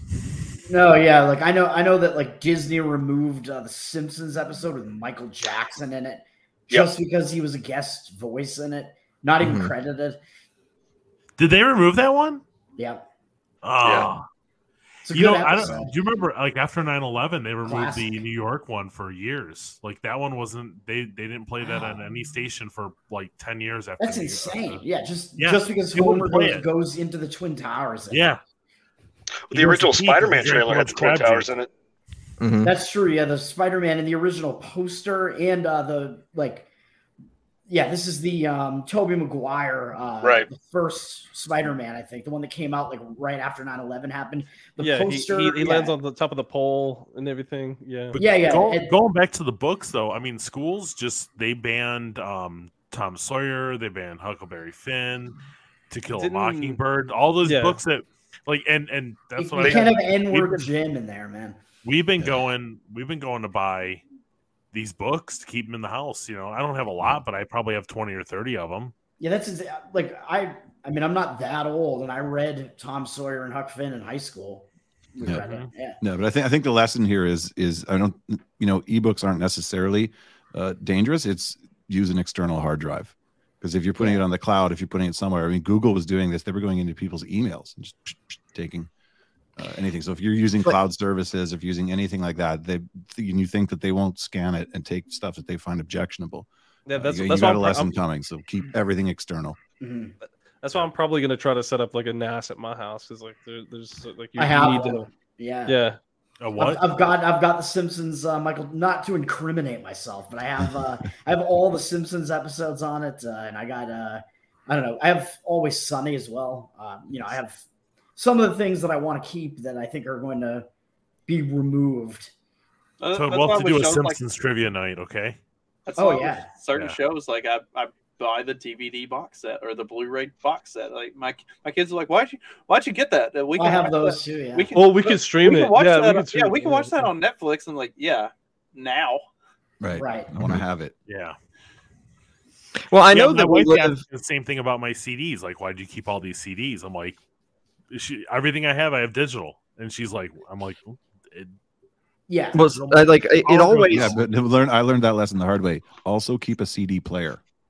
I know that we live in the area. oh shit! We, we live in the era of the of the remake and the reimagine and stuff like that with lots of media and stuff. But I've never I've never bought too much into this whole thing about like the the erasure of literature. Like I I, I like I, I'm hearing everything that everybody's saying, I, and I know this phenomenon exists, but it still keeps on coming back to the schools and to and to parents and individuals. Like uh, one of like one of the big questions that people get asked on every autistic libertarian podcast ever is if you could remove like one government entity department bureau whatever what would it be and a lot of people always say federal reserve first and and i and i obviously i get that i've always said department of education i've Yeah. always said get rid of government schools 100%. because if Yeah, because if the government schools are not number one on your list the fed will be back tomorrow Mhm. Yep. Yeah, I agree.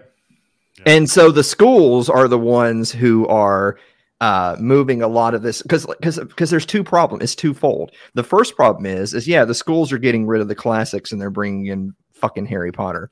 But the second problem is is the overwhelming majority of people don't even read Harry Potter. They don't read anything. Most people don't read. Period. Like it's it's it's really important sometimes to go to Walmart at 3 a.m. and realize what kind of people aren't reading. Yeah. Those Well, people I- are those people aren't fucking reading the classics because those people can't even read at a fourth grade level. Like when you remember that statistic, you realize these people aren't reading. Yeah, Yeah, they're probably and not look at reading Well, Americans they, they can't even they can't even read the aisle signs like because because like they'll, they'll be asking the They have to hold up this many fingers is what aisle I'm on. Yeah, no, Th- those I'm sorry, those people aren't reading Mises. Well, uh, yeah, I, I think schools are banning uh, J.K. Rowling too now, right? So they're not reading Harry Potter either now. but but also but importantly, not only are those people not reading, but they're they're not they're not raising kids that are going to read either. That's the other thing. yeah, Yeah, well, I think the, the one of the greatest fallacies was that you know people will get smarter if you force them into education. But go Mhm. back and look at look at Lincoln and these guys, and look and they're you know they were maybe four years in in schooling. They were almost always self taught. They were it was it was the norm, and they were miles ahead of the average person uh, in America now. When when it Yeah. was you know because again, if you just look at the structure of a day in school, in a year they teach what someone decently competent could impart. can in, learn you know, like in, in in a in like you know in a month you could learn you know two years worth of stuff like it, it, just just on your own. My Well, wife that's it's me to learn. because Go I was ahead, just- uh, uh, that's because at, at one point in time, you know, a long time ago now, but historically not that long ago, the the general idea was is yeah, you, when you go to school, they're going to hound the basics. When everyone's got the basics, it's okay. From this point forward, if you can now handle like our modern era junior and junior level college education at 12, then you get to move forward. If not, you need to go learn how to do things. And and and look, I'm not saying that I want to return to some barbaric past that is not of our wonderful enlightened future, but they did that for a reason. I'm not saying we should do that. I'm just saying they did it for a reason, right? Oh, I, Yeah. I, I'm 100% on board with returning to our bar- barbaric past. That's, That's because you just want to go back to hitting rocks with other rocks, Look, Justin. the Shut the fuck up. Here, that's the reason I'm here, right here by the desk. Like, I'm ready to go. Yeah, he's a primitivist. But it wasn't that the order? Wasn't public education installed before the Federal Reserve? Mhm. Again, isn't that how it went? Yeah, Right? for So sure. Well, yeah, well, yeah. If you they even look at the same order. The If- stuff, right? Yeah, if you even look, yeah, immediately after the Civil War, when you had a lot of the New England schools that that were the first to kind of have like th- that was the birth of universal standards, right? And then they start moving that into the South. And sure, you have this renaissance of Southern universities and, and colleges and stuff, and and and maybe on that that, that that was a really good thing. But again, that's like by by our modern standards to be like secondary education. The Thanks, the, the the the basic education for the time was great. It was fantastic. Liter- like once they started bringing universal standards to K, you know, what we would say today's K through 12, literacy rates started going down at that point, not up. Like it's it's it's the same thing. Like it's it's if government does this with everything. Like everyone knows all the statistics of like you know uh, upward mobility and income, and then the war on poverty begins, and then what happens? It levels off. It starts to go down. Minorities plummet. The same thing happened in education in like the 1870s. And so, yeah, fast forward uh, 140 years. Yeah, again, none of this is really that surprising. Yeah. So I'm glad I'm glad I could cheer everybody up. Thanks for having me. You know, for a Christmas episode, we have not talked about Christmas at all. This is Oh, that's true. been all Right. serious stuff. Oh, Alan's got his hat. There we go. Well, it's Festivus tonight, so we're airing our grievances. There we go. We're doing a good job of that. Yeah. Uh, I'm kind of Scrooge. I don't have any Christmas stuff. I have coffee. I just finished my Oh. coffee. I might need more. Yeah, Oh, be sure to go yeah. get you some Fox and Sons coffee. Use the uh, promo code FCT for fact check this, and you'll get 20. 10%, 20%. Twenty percent. All right, I should check it out. Yeah, there you go. Oh yeah. Good stuff. All right. Well, y'all want to talk about some Christmassy shit, or we're just gonna? Yeah. What do you got? Favorite Yeah. Christmas movie or Oh, it is Die It is Hard. Die Hard. Christmas. Everybody always talks. About, the answer is yes. The It's, answer uh, is- Okay, so better one yes. is Star Wars a Christmas movie? Star anyone. Wars. Yeah. Why Wow. Star Wars Christmas special? Because for me, Oh. no, that no, no, Oh, oh. no. This is a family tradition we I. I will say I will say that exists more than the than episode one, two, and three though. I'll, I'll, I'll acknowledge that before I acknowledge episode one, two, and three any day. You're talking the prequels? Do you think that yeah, the, the prequels. Actually, the only the only movie that I really liked out of out of all those, the only movie that was really great was Rogue One. Rogue One is good. I like Rogue One. So yeah, it, I, actually, I thought it was okay. I'm a thematic extremist, so I'm not saying that Die Hard is not a Christmas movie. I don't want to trigger people. All I'm saying is, is that if Die Hard is a Christmas movie because it's a movie with in, its entirely own encapsulated plot and characters and devices, but it just so happens to take place at Christmas, then that means movies that feature scenes or events in and around Christmas during at some point during the movie, therefore could be constituted as Christmas movies. Yes. Bat- Therefore- Batman- Therefore, the best Christmas movie is, of course, The Godfather. Whoa. Uh, so Batman Returns, I would say, is a Christmas movie. And I think I think it has to do with like uh, the fact that the whole thing yeah takes place like it. It's not just that it is that it takes place during Christmas. It's that the like aesthetics of are, are Christmas. Which one's Batman Returns? I can't remember. Batman Michael Returns Keaton? was Christmas. it's Yeah. the Heath Ledger one, right? It's no, it's the second Michael Keaton one, the one with Yeah. the, Yeah, Oh. Tim Burton. Yep, the Penguin. the penguin. Yes. Yeah. Yeah. Oh, yeah. Yeah. that one wasn't the first. The first thought it Batman's the only okay. good Batman movie, in my opinion. The first being the the. I say Batman um, Returns was first- Michelle Pfeiffer as Catwoman. Yeah. But, but Die Hard, Die Hard has uh, uh, family-oriented themes running throughout it as well. So Well, Batman's parents were murdered and he's sad at Christmas. That's a care family theme. indulge? Forrest Gump cannot be a New Year's movie because it has one scene that takes place on New Year's. Technically, Die- Die two Hard scenes. There's the bar, and then there's where he yells at the hookers at back at the hotel. All right, So all two right. scenes. All right, That Don't you call him stupid? all right. Uh, Forrest Gump's Forrest- one of those movies you had to sit through once, and that was it. You could argue that Forrest Gump is uh, a movie that applies to every single holiday because it like takes place throughout like a large portion of his life. So, but no, Die Hard, the entire thing takes place at a Christmas party. Well, and Die Hard Two takes place on Christmas too, right? I would say Die Hard 2 is not a Christmas movie, even though it does take place on Christmas. It, the fact that it takes place on Christmas takes a backseat and has nothing to do with the theme at all. Forrest Gump is a historical war mockumentary. I was going to say it was a sports movie. Maybe the only one I can think of. And I mean, by that standard, it's I guess it's pretty good.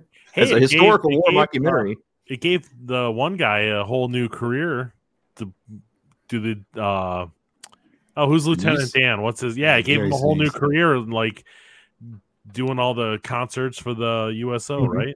Wait, who's the Yeah. actor? Gary Sinise. Oh yeah, Gary Yeah. Sinise. Yeah, that's right. To the Dan Band. Yeah. That's the name of it. Who- I don't know if it, if it's public knowledge or not, but I found out that he is a, one of Hollywood's few out conservatives. really? Yeah, Yeah, I've heard interviews with them. So it's I don't know if he's Gary interesting or not, but- Tim Allen, Uh, Jon Voight. Kel- Kelsey Grammer. Mel Oh, yeah? Gibson. Yeah. And who's the girl that just died Who? Oh, the one that Um, got killed? from Cheers? Oh, Kirstie no. Alley. Oh yeah, Oh, Yeah. Kirstie Alley. Yeah, that's right. I was She thinking the uh, one that got killed in the car accident after she was going to expose Ellen's the, ex? uh, No, Yeah. that was a that was a uh, senator. killed in a car. Congress. Oh, um, really Oh. recently. What? Who? Oh, yeah. Uh, Anne Heche. Oh, uh, Anne Anne Heche. Heche, It was like yeah, years that's ago. right. I Yeah, when they were she- pushing, Yeah, Ellen's when they were pushing her a- back down at the. Uh, yeah, that's But right. was, Anne but Heche was she was actually looking into like child trafficking, or is that just the Yeah. you know the I think she standard that and- everyone and- that dies happened to be? Well, and and you're correct. She was uh, Ellen DeGeneres' ex as well, so she might have had some inside information there. Yeah. I don't Well, think she was a uh, conservative though. I'm pretty sure. Yeah, no, I've she was not. a No, but I think she, yeah, she had that information. Well, she Her- might have, you know, she might have seen the light. You never Her know. death was very suspicious. If you watch the like all of the video footage of it is really odd. Like it sounds like Well- her brakes were locked in the video that has audio on it, and then you saw like the video after the car crash where they Well, had her on the keep- stretcher and she like jumped up. It's really really weird. Keep buying these modern cars where they can control them, I know, right? like Tesla. I mean, like everything Tesla is completely controllable. No, yeah, I disagree with Magoo on this because again, like the whole thing is he's trying to get home to his wife for Christmas. That's Yeah. like the whole premise of the movie. Well, you know, Magoo is an aspiring midwit, so take anything he says with a grain of salt. No, Die Hard is definitely a Christmas movie. Yeah, I mean, I think that's established, right? I'm trying to be more controversial, bringing Jedi's into it. He puts a Christmas hat on uh, one of the terrorists who gets killed. So doesn't how he? is how is Chris? How is how is any of the Star Wars movies, Chris? I, I have no idea. I don't think they. it's a, Except for it's a Christmas- family tradition. That's all I got. I was like, did they come out of Nothing Christmas actually in the movies.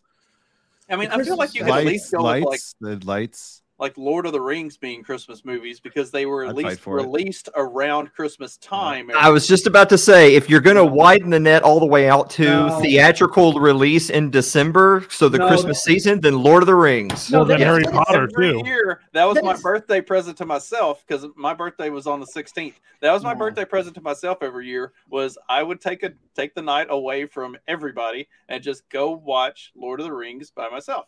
No, because that's, because then that's the best be- birthday present for a father. Is to It's, Then you're gonna say that like every Yeah. Oscar contender basically is uh, a Christmas movie because that's when they all get released. Well, then all the Yeah, Harry it's true. Potter movies are Christmas movies. yeah, it's Well, I mean, all of them. Hey, there's more Christmas in those. them- yeah, there's more Christmas. Yeah, in, in those. I would say most of those movies have a Christmas scene of some Yeah. sort because they always go home for Christmas, except for Harry because he doesn't get to go home to his closet. So yeah. stay at the school. I, I wonder, uh, does Magoo think that Gremlins is a Christmas movie? The He first probably one is does. Absolutely. it definitely movie. is. Okay, see, so if you're on the other end of the spectrum, like Magoo is, if you think, okay, so nothing is a Christmas movie unless it entirely happens in Christmas and there's no other themes, then one of my genuinely favorites, The Nightmare Before Christmas, which has Christmas in the name, is no longer a Christmas movie because it technically goes from Halloween to Christmas. Yeah, and I think it is both a Christmas movie and a Halloween movie. It's one of the only mm-hmm. movies that is both. Because it is a historical war mockumentary, correct? I don't know. The, the uh, Violent Night though could be the new the new Violent Night. I haven't seen it yet. Mag- but- Mag- Magoo- oh, I haven't seen Violent Night yet, but that's definitely a Christmas movie. Uh, it has to be. And- And Magoo It could is- also be played on Halloween too because it's a horror movie. Oh yeah, so every there are a lot of horror Christmas movies actually, which is one of my favorite genres. So I don't know if you I- can say that any of them are Halloween movies though, besides Nightmare Before Christmas. I've heard that Jack Frost is a really good uh, It's great. That Halloween is- Christmas a good horror movie. movie. Yeah. I don't know if that's a Christmas movie though. Is that the one with Batman? no, no, No, not the snowman, but the cartoon. That's what you're Jack, talking about. Oh. Jack Frost is about a murderous snowman. Okay, that's not the one. Are What's you the serious? one with Michael Let's do Keaton? What is it- Oh, I that? gotta watch this. Yeah, What's the Jack um, Frost kids cartoon movie? My kids really like that one. I can't remember the name of it. Uh, there, there is another movie called. There are a couple of movies called Jack Frost. I think one of them is animated. There's another family one that I think, like you said, has Michael Keaton in it. Yeah. I'm pretty Yeah. sure. Yeah. That, They- yeah. a good one. yeah. All of those movies feature uh, vengeful revenants, but in the Michael Keaton one, his vengeance is being a good dad. That's right. Okay, Yeah. so let's talk Michael Keaton movies. Did you guys? What did you think of him as a bad guy in uh, the Spider-Man one? I thought he played a great bad guy. He he he played a good vulture. I think. I think. Wait, which- He's a good bad guy. He was fun. Ah, haven't seen it. Independence Day is not a Fourth of July. Uh, mm. It's an alien movie. It's not a Fourth of July movie. Well, Uh, I, I'm gonna I'm gonna log off here. You guys uh, have a Merry Alright. Christmas, everybody. too. I got to Merry jump. Christmas. It's my, it's my second right. show of the day. Uh, nice Later. to see you again, Christmas, Trey. guys. Merry Christmas. Thanks, guys. Merry right. Christmas to Merry everybody. Christmas. Merry Christmas. All right, ciao. They're Peace. dropping like flies. You can tell we're going long. Okay, what other? Now I'm just in it to be the last one here at this point. Yeah, yeah, yeah. now, what, wait, what were we talking about now? We were talking about. Christmas movies. I'm avoiding my wife's Christmas movie right now because she's watching Hallmark movies. Oh yeah, no, screw that. Those Oh, aren't they're Christmas horrible. movies. Those, Tho- those are those are bad romance novels. Those aren't Christmas movies. I mean, I, My I fe- like uh, Santa's Slay is a really good Christmas movie. I'm into that. That has uh, former wrestler Goldberg plays a murderous Santa in it. Very good movie. Santa's Slay. I'm gonna have to look Yeah. that one up. My my fiance my fiance really likes peanuts, and so she's got a fucking Charlie Brown for every goddamn Uh, holiday. Uh, And so it's just so just when, so we'll get back together and on whatever the next holiday is, and just know in ahead of time it's it's Charlie Brown. That's the, that's oh, the I hate the Charlie Brown. I hate all of it. It's uh, I don't know. I- I don't- Charlie Brown I don't mind him. Christmas is great. I'm I don't I, love really it. like the robot chicken Great Pumpkin version though. That was funny. That was I'm I don't love the actual like cartoons themselves, but I mean Vince Guaraldi Trio was god tier jazz band, so Yeah, that's I'm- true. Uh, I'm down with that. That's true. I just yeah, I don't like Charlie Brown, the character. It's just like I don't know, he's just this sad sack. Like I don't know, I don't want to watch this guy. Yeah, but the Charlie Brown Christmas was. I, I- well, it was my era I grew up in. I'm old, so it was good. Well, yeah, same. Like I used to watch it with my parents pretty much every year. So Yeah. But what about like a Christmas story? Do you guys? I'm a fan. Yeah. Yeah, anything, any of the newer Christmas movies, I'm not into. The older ones, I like. Has anybody though. watched the new Christmas story where he's No, up? I it. heard good things. I Really. I need to watch that with the kids tomorrow morning. So Peter Billingsley is actually in it as an adult Yeah, Alfie or Yeah. whatever now. Oh, Yeah. Man. So he, uh I don't. Has he really acted in much since then? Because I know he's been like a director. I can't think of anything he's been in besides Christmas Story though. I don't think so. I don't not, know. not that I, nothing that I'm aware of anyway. Yeah, I don't even know what he looks like now. He pretty much just looks the same but taller. Yeah, I- you're not wrong.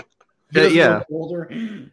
and that's that's the only reason I miss cable is it was on 24 seven for whatever channel that was. That was Yeah, yeah. that like, was uh, great because you could we would just play it all day when the kids Mm-hmm. were young. Just watch, you know, just watch a few minutes here, watch a few minutes there, and Mhm. I'd see Yeah. the whole movie eventually throughout the day on Christmas. Like I remember growing up, you know, only having like you know two, four, five as the TV channels. The movies that played every single year on on basic access were like the the nightmare fuel stop motion shit, like Rudolph, Frosty Oh, the Snowman, that Yep. kind of stuff. Yeah, I hate Uh, that. and then you noise and then you and then you had uh It's a Wonderful Life, and then you had Charlie Brown. And Yep. of those, I like Charlie Brown more.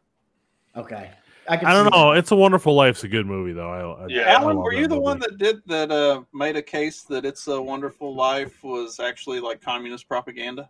I've never. I've seen that. I've seen that. I, I wasn't the one that did that. I 'cause remember I'm not, s- a- I remember I'm not an autistic that. retard, but I've seen that.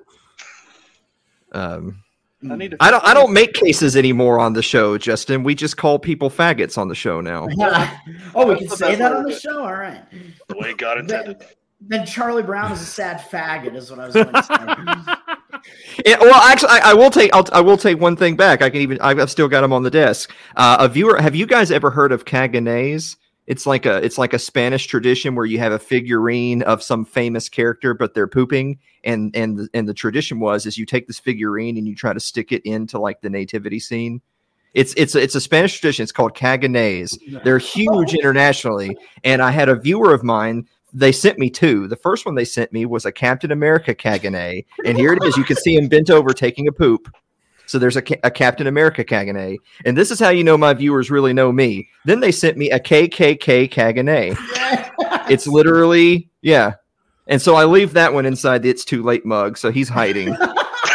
um, No, you should put them out on display.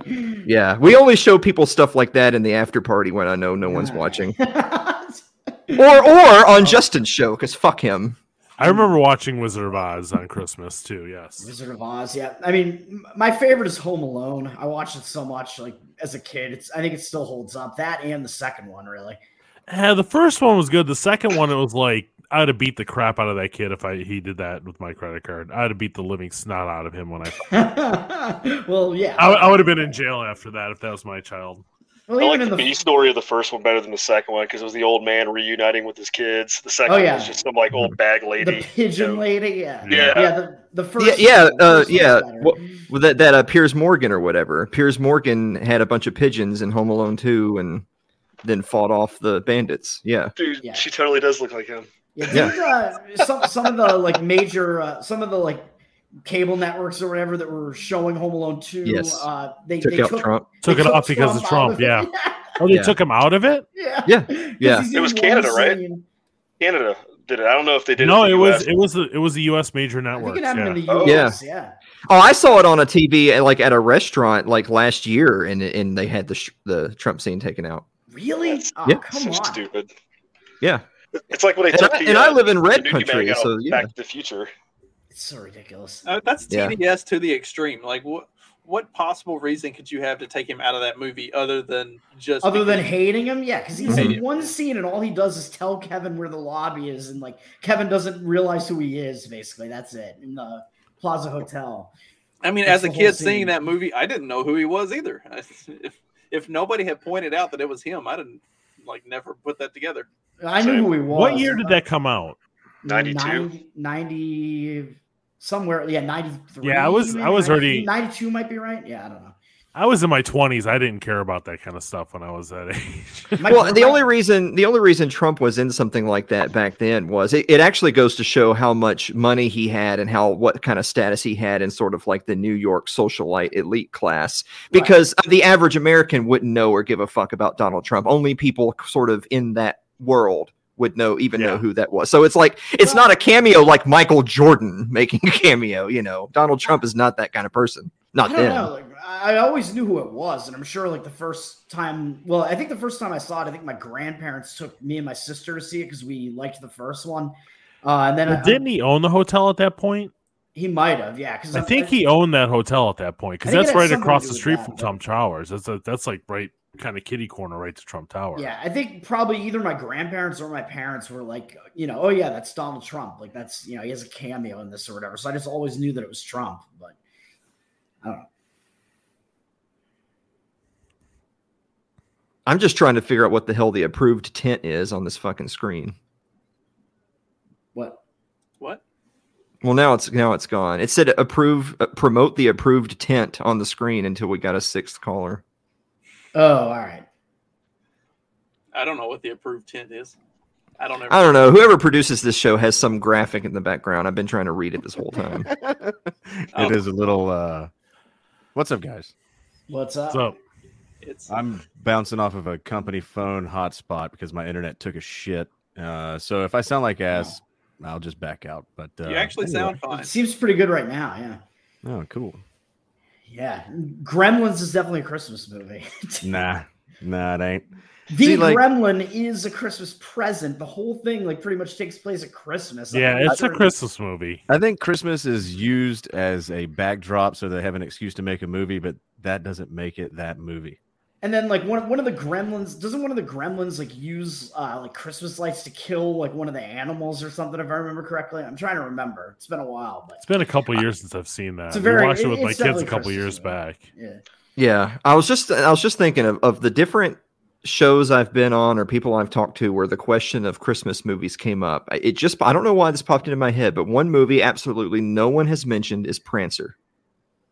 Oh yeah, I forgot about Prancer. with that really annoying ass little girl just just whining for the Oh, entire fucking 90 minutes and I have no idea Sam what movie this is. Yeah sam elliott won't just give her up for adoption like he should it's just Sam it's Elliott, nuts yeah, he's he's a good actor. I don't know why he's in that movie. It's a kids movie about a Mhm. reindeer.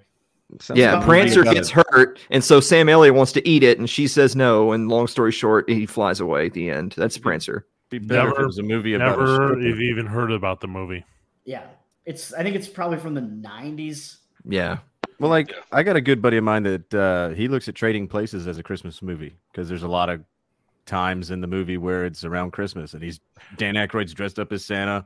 That is a great movie, by the way. And I like the movie. I'm just like, That is a It- phenomenal movie. in I'll the say not a end, Christmas movie though. in the end, I don't give a fuck. It's not a Christmas movie to me. Die Hard will Yeah. never be a Christmas movie to me. It could be a Christmas movie to you. I know people that watch Wizard of Oz around Christmas time, and so to them it's a Christmas movie. But I don't think anybody's ever making the fucking argument that Wizard of Oz is a Christmas fucking movie. So I, I think it's no, it's not a Christmas movie. It's just they it got played during Christmas when I was a kid. Mhm. That's Sure, sure, but it doesn't make the movie was never created with the intent of being a Christmas movie. No. I don't think Die Hard Well- even was. Well, neither Um, was uh, It's a Wonderful Life. It's a Wonderful Life came out in the summer and it was a flop.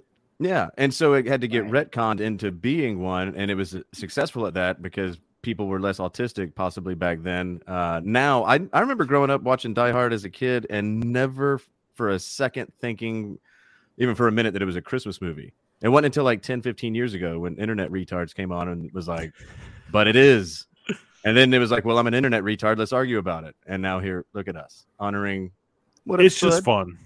Oh, I totally am down for it. But uh, It's a good movie either way. The first two are good. The after Yeah. that, just they sucked. So is the third one a Oh. Kwanzaa movie because it has a black guy in it? Yes, and the billboard he's wearing. that's what I. That's the way That's how I, I take it. assume. That's how I celebrate it. I mean, how I Is choose that- to was celebrate that, is uh, um, not up for discussion. Who was that? Who was that guy in that? Samuel L. Jackson. samuel okay. jackson I, I like that one. That Was that that one the is- cab one where he was the cab Yeah. driver? Yeah, Okay. that one is so like over the top. I don't know. It's it's a pretty fun movie. I kind of like I it. mean, That's- there's a lot uh, of Die Hard- traits that are that's- very Kwanzaa like in it. That's all I'm saying. That's Die Hard with a Vengeance, right? Mhm. Yeah, Mhm. I know. Bruce. Yeah. I think one of Bruce Willis's better movies was uh was it 16 Blocks with Mos Def in it. That oh was a yeah, great yeah, movie. yeah, yeah. Although his voice was dri- drove me nuts during the whole movie, but it was a really good movie. Mos Def, uh, yeah, he's actually a pretty good actor. Yeah. Interestingly, yeah, like that Yeah. movie, and then uh, I think he was in one of the seasons of Dexter, right? Is that what I'm thinking of? I know, I quit watching Dexter after the second season. Where he did like a really good job. Oh, I think it was good up through like maybe the fifth or something. Mos Def was in it like somewhere around that time. I think he was like a car repair salesman who like almost It was season found six. Dexter Season six. Yeah, it was. It was. Had a lot of- six. Oh. Season six had a lot of uh, religious themes to it, and he was a he was like a street preacher type of guy that Is that what it Dexter was? kind. Dexter was kind of uh, trying to find some sort of a higher calling, and Oh, I, I hated six though because that was the one with uh, Edward James Olmos right and uh, had Edward James Colin- Olmos Colin and Hanks. Colin Hanks, yeah. yeah. yeah, I I figured out what the who? twist was. Colin Tom Hanks, Hanks' Tom son, the, Hanks' the son. less Oh. the lesser cool of the Tom Hanks sons. right? Yeah, yeah, the way the way less cool of the two. Yeah, I. Uh, and yeah, and the one that looks like he's actually Tom Hanks' son, so he's obviously not as cool. But yeah, that that season, I figured out like what was going on, what the twist was in like the first episode or whatever, and I'm like, this is just stupid. Yeah, I, Hated that. like, I think I think I might have watched the beginning of the third season, but I just I was oh, like, Oh, the eh, third I'm season- No, no, you got to watch the fourth season. Season I love the four third. was like Be a man and hate Yeah. watch the whole fucking thing. right. That's- season four what I was like the season four was like peak Dexter, and then five and five wasn't bad. Six was not good. Seven was pretty good, and then eight was just a terrible ending. And then seven mm, there was one where they had like a really good like villain in it but then wasn't like the main villain in it and like they killed him off or something. I think that might have been seven. I don't even remember but after like six and beyond i think it was pretty bad and had like moments where you thought that they were gonna be able to like bring it back and they didn't but season three is awesome man. Season three is the one with uh, jimmy smits right?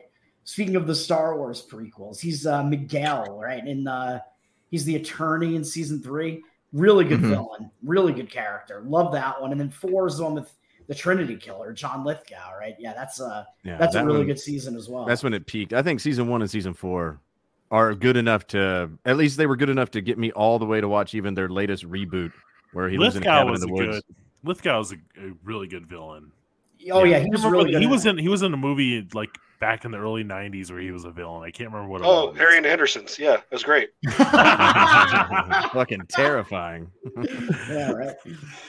the the one that I talked about on the show the other day that I don't hear talked about very often is is that look, if I told you that I was going to make a Christmas family comedy and my stars were going to be Arnold Schwarzenegger and Sinbad, you would say, "Holy shit, worst movie ever made." But Jingle All the Way was actually pretty good. I love that movie. It's, Yeah. it's all right. I've never one of seen my- it.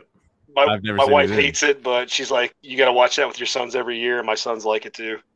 Jingle All the Way is surprisingly good, and then when you consider that Sinbad is like a minus ninety nine percentile, you know, like bringing the movie down, it actually like is god As the tier. antagonist, It did, yeah, also. it oh. did had Phil Hartman in it, and so that Oh, immediately oh, yeah. jumps Phil it way back. yeah. Yeah. Speaking mean, of he was- Sinbad, He was the best voice on The Simpsons too. So oh, Yes.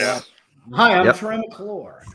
Yeah, a lot of people Lionel like to Hutz muse about mm-hmm. when when did the Simpsons die, and they talk about like, well, you look at when key writers left, when there was a lot of turnover with the staff. so Season write, nine. writers plus Phil Hartman equals Dead Simpsons. When the Yeah, I think- animation got good is when the show went to shit. Yep. Somewhere around Yeah. season twelve or so. season I'm nine. say. I was No, going to say I, after nine. I, it's earlier than twelve. I it's They're- single digits.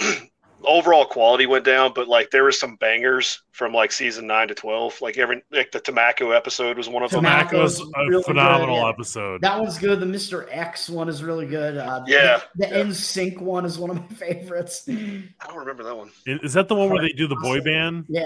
with? Yeah, that's a good one. Yeah, it is. Evanet is uh, Evanet Niage. Is that the yeah, one? yeah, that episode. Okay. Yeah. See, that's the thing I always laugh about is you'll you'll see again like you'll see some of the woke types say, "Oh no, Simpsons is just as good if not better today than ever." But then when they when those same people make a list of all-time best episodes, they're all from before 1997. And I'm like, "Oh, so you're you're lying to yourself then." I've tried so many times to go watch uh, like other seasons, and I get like five, ten minutes in an episode, and I'm like, I can't do it. It's Mhm.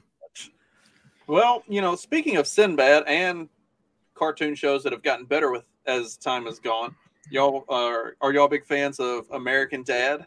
And American Dad had a had like I a watched it, Sinbad yeah. had a Sinbad tangent where Jeff gets kidnapped and taken to outer space, and Sinbad's there on the spaceship, and then Oh, Sinbad yeah, yeah, I remember becomes that, a yeah. ghost. I've never It's- seen that. Oh, Yeah, yeah. American Dad is great. Never Like, watched is- American Dad. uh, you It's- you've got to. It's a I've really been watching. I've been style, watching yeah. Family Guy clips on uh, Instagram, and I'm surprised Mhm. that they can put them on Instagram. But I was watching Family Guy after it got canceled the first time, and then they, you could only get it on uh, CD box sets when I was in college. Yeah, I had those. and I thought it was the I have- greatest shit I, I have the first two box sets. Yeah, yeah, Yeah, like 2003 same. 2004 it was like it was naughty it was like oh they're this is you know they they kicked us off tv they'll they'll never let it back on and then they let it back on and then like put in four more like spin-offs and i was like Mhm. ah, fuck. When I was in college, seasons were great. yeah, when I was in college, everybody had like the seasons 1 through 4 Family Guy and Aqua Teen Hunger Force. Oh, I love That's- Aqua that's Teen when I was in Hunger Force. college. Yeah, Yeah. love Yep. it.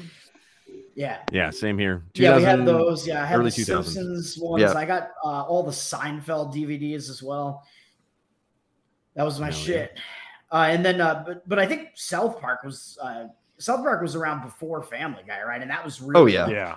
That was Yeah. really definitely uh, yeah, like going over the line. So that was South the one Park where just- just like you can't. But some watch of the new. South Park episodes are actually really good.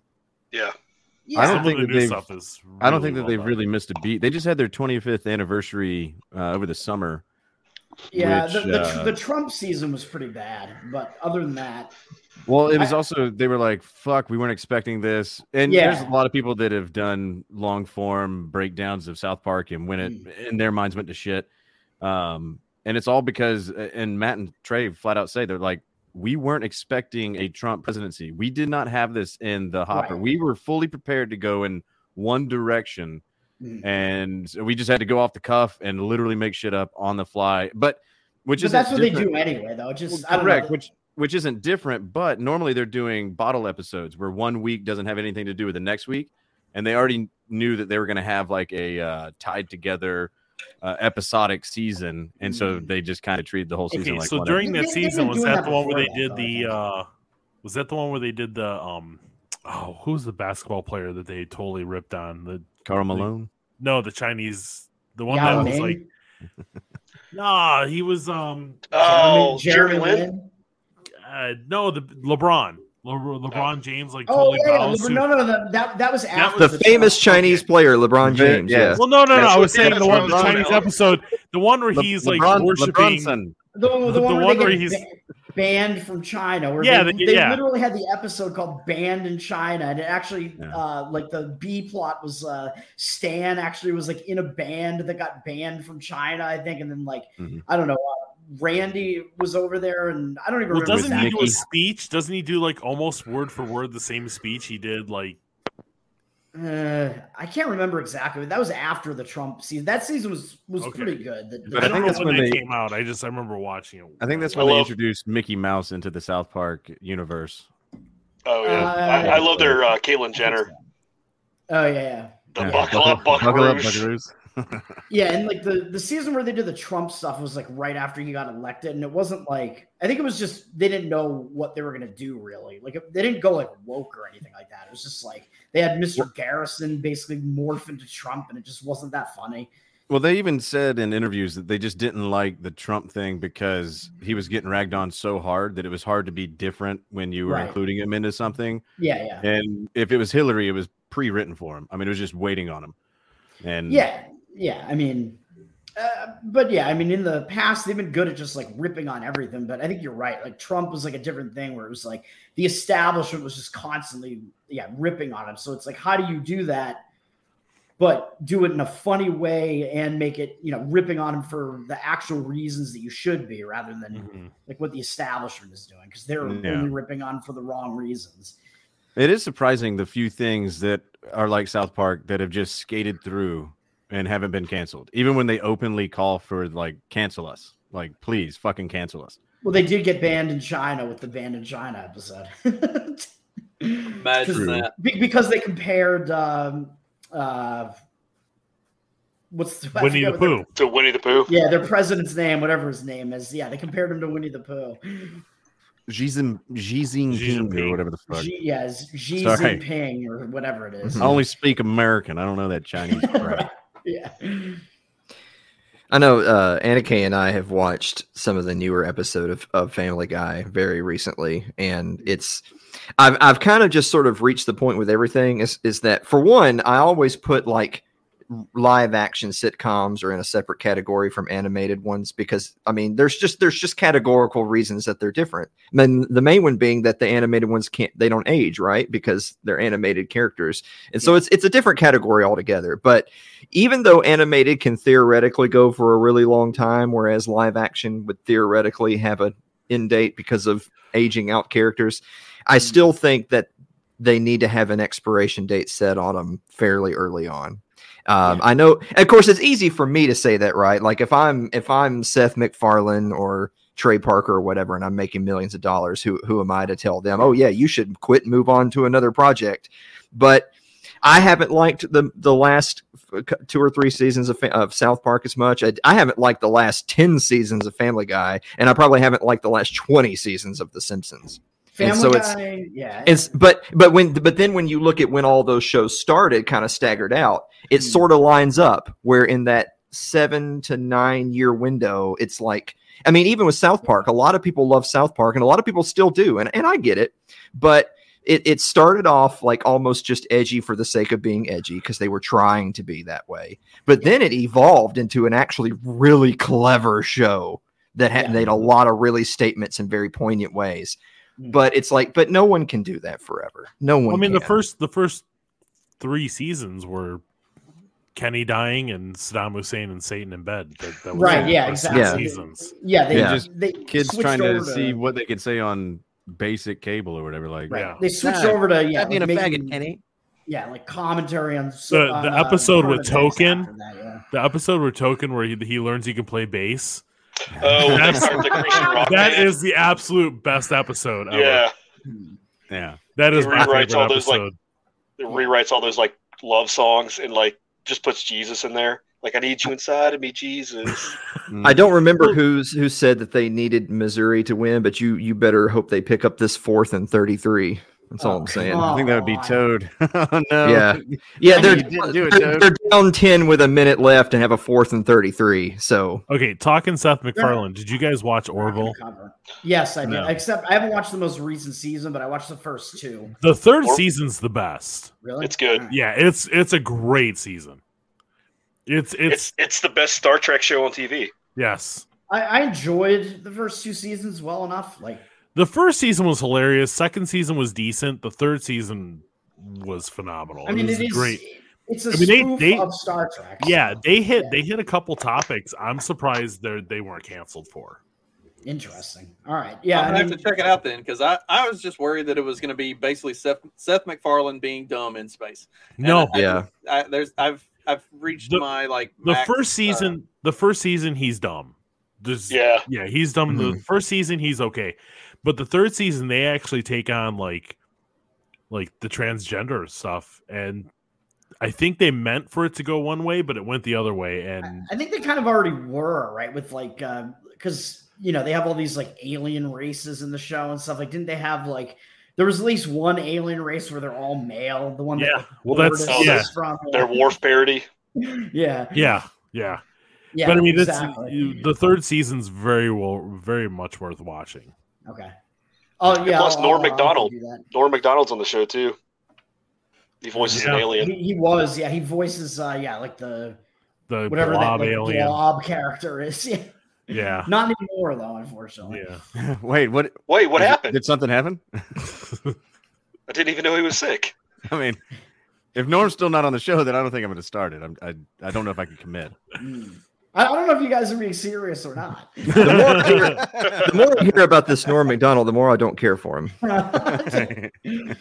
But yeah, Yeah. Family Guy and Simpsons, I'm I think three seasons behind now. I had watched every episode up until that point, and Family Guy, I'm sure, got worse within that time span somewhere because I think prior to that, it was at least kind of just like it kind of just stayed at least like stagnant. Where it's just like, oh, they're just doing all these same like random Sight stupid gags. Family Guy style Yeah. jokes. Yeah, like like okay, eh, like I'll laugh at some of it, but I think Well, see, that's the, the Go thing ahead. about Family Guy in particular is that, like, I'm not a huge Seth MacFarlane fan, which is really the main reason why I haven't watched The Orville. So it's interesting to hear that from you, Steve, because you're actually the second person I've now heard say, like, I get it. It sounds stupid. You're tired of Seth MacFarlane, but actually, The Orville turned out to be really good. So I'm I'm, Yeah. I'm being convinced to look into it. But uh, Seth MacFarlane did an interview, like, all the way back in like 2011 or something like that, where he said, I think Family Guy's about done. I think we've like all the ideas I had that are kind of like in my in my old scratch pad of here's all my dumb fuck ideas.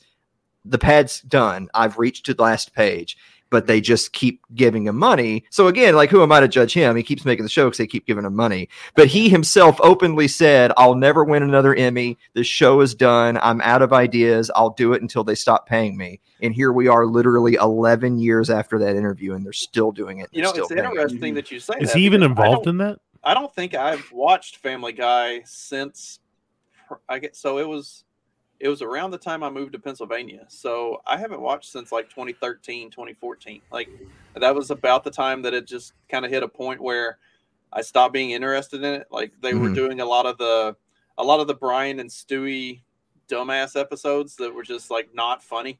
And yeah, I haven't been a tuned I for tuned out with the pedophile guy. I that's when I tuned out. But I, I'll like I like Oh, I like the clips. Like yeah. I, I watch the clips because they're funny.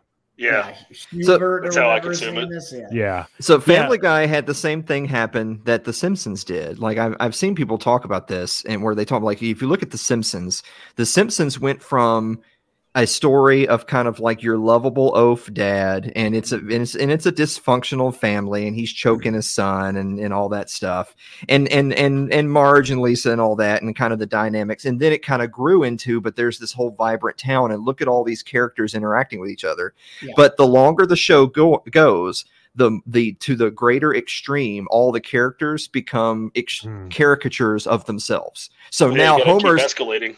Homer's no longer a lovable oaf who ta puts his family first. Now he's just an abject fucking retard who should have died a hundred times in accidents. Yeah. And just and on it, and, and the same thing happened to Family Guy, but like you know, in like a five to ten year gap because the show wasn't as old. So once it got to like season twelve, season thirteen, somewhere around there, because remember, it used to be like Brian was always kind of like an intellectual, but he wasn't an intellectual for the sake of look at me, I'm the token liberal. That's not what Brian was in the first several seasons. He was kind of like the voice of reason, and he morphed into this oppressive Democrat. And Yeah, so again, so again, swag. all the Wasn't characters Brian- became caricatures of themselves, and it made the show yeah. worse. Brian Wasn't Brian, like- like dog. he like Limbaugh was on there, wasn't he? Like a huge Limbaugh fan in the first couple seasons. Brian No, they, a, they uh, did do an healthcare- episode where Limbaugh was literally in. Yeah, but- he was actually in it, but I remember them doing like I thought he was supposed to be a Republican in the first couple seasons, and then I don't remember him. I don't remember. He, I don't he, think I no, didn't pick up on that. he he always came off as kind of like a token liberal, but it what but it, like it's it's the same thing of like wokeism. It wasn't really in your face. Like he just it just so happened to be a liberal s character who was just sort of Peter's confidant, and he would talk to. He basically played the the role of Wilson from Home Improvement. Brian was Wilson. And he would go and get advice from him, and then Peter would go and try to regurgitate that advice to his wife and kids. But then it morphed into Stewie's ultra gay, Brian's ultra Democrat, you know, Lois is an insane midlife crisis housewife, and on and you know all, all that stuff. It, it was funny the first minute they did it, and it's like maybe maybe Seth MacFarlane was was telling us something. Like if you go back, I, I don't know for certain, but I'm willing to bet if you go back and look at when he said "I'm out of ideas," I bet you'll find that in that moment they start to make episodes where it's just extreme caricatures, and that like like that should have been the end. You should have said. You know, it's it's funny once. It's not funny for twelve more years. Well, and that was probably Remember right they- at the that was probably right at the moment that they released Chicken Fight Three, and after Ah. that, I was done. Well, So and remember when they one. killed Brian off and Yes, brought I in some do, yeah. replacement, and that lasted for all of like three weeks, and then they're like, "Ah, this was a mistake." Yeah, Was there everybody like an internet out. rage mob behind that too? That was kind of lame. What was it? Uh, there was like an internet rage mob, like bring Brian Yes. back. Yeah, yeah, Yeah. exactly. Yeah, everybody flipped out about it, and then they were like, I'm "Oh like, it's a shit, we, yeah, we got to bring Brian back." Well, uh, the problem was the replacement, the, the Brian replacement sucked. Like it That's absolutely true. fucking sucked. If they had I don't If even they had remember had a- if they had had a good plan for repra- for replacing Brian, and it Justin. actually had that character be like well fleshed out, then it probably would have worked. But like, Yeah, no, can't- it was. I I think it was a new it. Coke. I think it was a new Coke kind of thing. it was. They Unless needed I you a think it was intentional. unless They you think it needed was- a Butters to a Kenny, and they ended up with something far worse. Yeah, unless you think it was the plan all along to bring Brian back because they they obviously had already, they had already set up like plot devices in order to do that if they wanted to because Stewie has a time machine, so it's just like, well, we can bring Brian back. I, I don't I don't mean to carry the episode further and further away from Justin's Christmas spectacular. but but have, have you guys did you guys see the trailer that Netflix is doing a that 90s show with members of the cast of that 70s Oh, show no. and they it's look like surprisingly I just saw similar. Please no. yeah it's yeah it's in the it's in the same house with Red Foreman and Kitty are like central characters but it's a new group of kids because it's the 90s and so it's going to be like their granddaughter is visiting Please. and these are some of her friends. And I and I'm and I'll go ahead and spoil one thing. Because they, they always check the boxes. They they have enough they have enough member berries to bring you in, right? There's Red, Cameos. there's Kitty. Kitty's acting like Kitty. Red says dumbasses. Ooh, maybe I'll Oh, watch is red, this. is is red transgender or No, no, no, no. I, I'm getting to that. I did see Fez. Fez is a hairdresser, and he's doing Kitty's hair because he's, you know, whatever. That's But- probably gay. So that so those are the member berries, right? That's how they reel you in. But the granddaughter is of course white because I mean her parents were two white people, so she's white. All Oh, the that rest of the teens hanging out in the basement are diverse. Yeah, Wisconsin. It's coming. Yeah. In Wisconsin, yeah. I'm, You I'm know, sure Red wouldn't allow that in his house. Does No. Rittenhouse come in and clean everything up? I mean, That's right. Red is, Is that supposed the to be grand kind of like uh, Red is like Archie Bunker, basically, right? Like he's uh Kind Hmm. of, yeah. yeah. He wasn't as good as. Archie Bunker though. No, he definitely No, was not but- as good, but I, I see what Toad said. Yeah, And, not, and you know what else is that not only are they diverse, but just if you line the casts up next to each other, like the cast of that 70s show, like they they they looked like adult like you know how they always cast older people in the roles of younger people? That's just that's just normal. So i mean you, you had uh, ashton kutcher and what's his face playing in hyde and, and i mean even topher Danny grace. I mean he's a scrawny dude but he looked like a young man playing a teenage boy. Yeah. and then the two chicks of course mila, Ku- mila kunis was mega jailbait back Mila when that show first came yeah. on. Yeah, she lied about Um, her age, right? Yeah, she yeah she was only like 14 going on 15 in episode one of that show. Yeah, so like mega cringe that Ashton Kutcher was all over her at 14. But anyway, I digress. they still looked like a bit older people that looked at least semi impressive. Hmm. Like the dudes stood up straight and had a little like they actually filled out their shirts. The new cast on top of being diverse, they're pudgy, they're effeminate. It's it's Ah. the writers and directors casting themselves in the roles. It's the same thing that happens in every show and every movie that's, now. but I don't even and think there's- that's that's not and how people were in the '90s, though. Yeah, they're not being Uh, period accurate. Are you telling No, me that's that? how people are now. Yeah. But there's no way they have to be missing one of the actors because he's currently facing multiple rape charges. Uh, Well, it's not. It's only there's only a handful of is that? originals. Topher Grace? No, it's Hyde. I- Danny, Yeah, Danny yeah. I'm joking. I'm joking. Sorry. Yeah. Yeah, the- yeah, that dude's No, fucked. wait, which one was that? Yeah, He's the guy that that Sam Elliott, uh, I- the Netflix show, right? That the range or the I don't know what it's Mm-hmm. called. Yeah, I know what you're talking about. Yeah, yeah, the guy that played Stephen Hyde, who's who's the guy that had like the fro and the glasses. Okay, okay. Yeah, Yeah. Dan, He was a little bit. He was like the tough guy um, in so the he's group. facing charges now. Oh, some Mhm. serious ones too, and multiple. yeah. Apparently, Yeah. he's a bit of a creep. He was a little Deshaun Watson before Deshaun Watson's time. Deshaun Watson did nothing wrong. All right. I was just about to say that. God damn it! Deshaun Watson did nothing wrong. No, he was just paying uh, masseuses for a little bit extra. What's wrong? But I think Danny Bill Clinton Masterson didn't was do on capitalism. Epstein Island, right? But I think Danny Masterson was a little more direct. And, uh, Probably. but it was also it was still L.A. the height of Me Too, and I don't know how valid the arguments are, but the Mhm. allegations.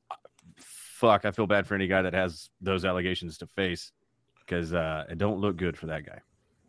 Yeah. Yeah. Yeah. Do you remember, Very festive, I under- I understand. the do you remember when they did that 80s show? Yes. Yeah. It No. lasted, Yeah. It lasted for like five episodes. Probably. See, that's the Yeah, thing is really? That. So yeah, this is a Netflix special, and that's this is exactly see because that '80s show was a totally different thing, and it flopped. This that Yeah. the whole that '90s show is oh look, it's in Wisconsin. Oh look, there's Red and Kitty. There's only a handful of actors from the Oh, original show. It's not like the whole cast. Does Yeah. Cheap Trick do the theme song? I don't know. I didn't actually hear it. I saw it. They'll I saw it and like, turned it off. A Nirvana song. Yeah, Cheap. Well, Cheap Trick is a '70s band, but Cheap Trick did. uh It was a new song, right? They explicitly like did that song for that '70s show. They got him to do the uh, theme song for it. So I'm wondering if they got some like '90s band to do the '90s show. You're like, all right, Screaming Trees, come in and take. A, Hey, Mark Screaming Lanegan's Trees were a good band, Mark I Lanegan is Green dead. And this yeah, they're the singer's gone. Yeah. I don't think Well, the that shows butthole surfers have any work these days. yeah, yeah. Bring in the butthole surfers. Fuck yeah. Uh one hit wonders. Yeah, which is crazy because the Butthole Surfers have like probably over 20 albums worth of material and nobody knows any of their stuff Yeah, except yeah. Pepper. Yeah. I remember hearing about them, but you know, never really into them. But that was their only song they never got played in the radio. Yeah. Yeah, they have a very extensive catalog. Shot. They also they also had a uh, uh, celebrate the cameo in uh, in one of the Simpsons episodes. Oh, Rod and Todd when uh, Yeah. their house burned down. Yeah, yeah. Wait, Daddy, what the butthole surfers? no, no, he's yeah, that's right, he's yeah, like um, I was stupid and I'm a butthole surfer or something yeah, yeah, that's that. That's right. Yeah, the the, the hurricane episode. The Yeah, yeah, hurricane. yeah. Yep, we just watched that one the other day. Oh, it's a great episode. My my like my 15 year old and I watch at least two episodes of The Simpsons every day. Nice. The classic uh, good Simpsons. Yeah, in the first nine seasons. Yeah, I used to do that back in the day. Get home from school, Simpsons would be on Mhm. syndication. Well, caught yeah, all you, the way up, and then watch the rest of it like as it airs. Yeah, it was I a mean- really I was gonna say it's a really good education actually going back and watching like the first several seasons of The Simpsons because when those seasons were on TV, I was like I was young and so I laughed, but I laughed for different reasons. Then I laugh. It, when Yeah. when you watch them now as an adult, you think, There's "Wow, I'm not, I'm not sure this." Like the first Yeah. five, six seasons of The Simpsons, I'm not sure that would be on TV now. Some of the shit that they say and do. No Yeah, Yeah. the first ten seasons on DVD, and when I was in college, I would, uh, especially on like days that we didn't have practice or any or games or anything going on, and I would have to be at the gym all day doing laundry and doing other stuff. I would just take my laptop and the and the DVDs and just sit in the Yeah. in the uh like in the locker room and watch Simpsons all day. And Mhm.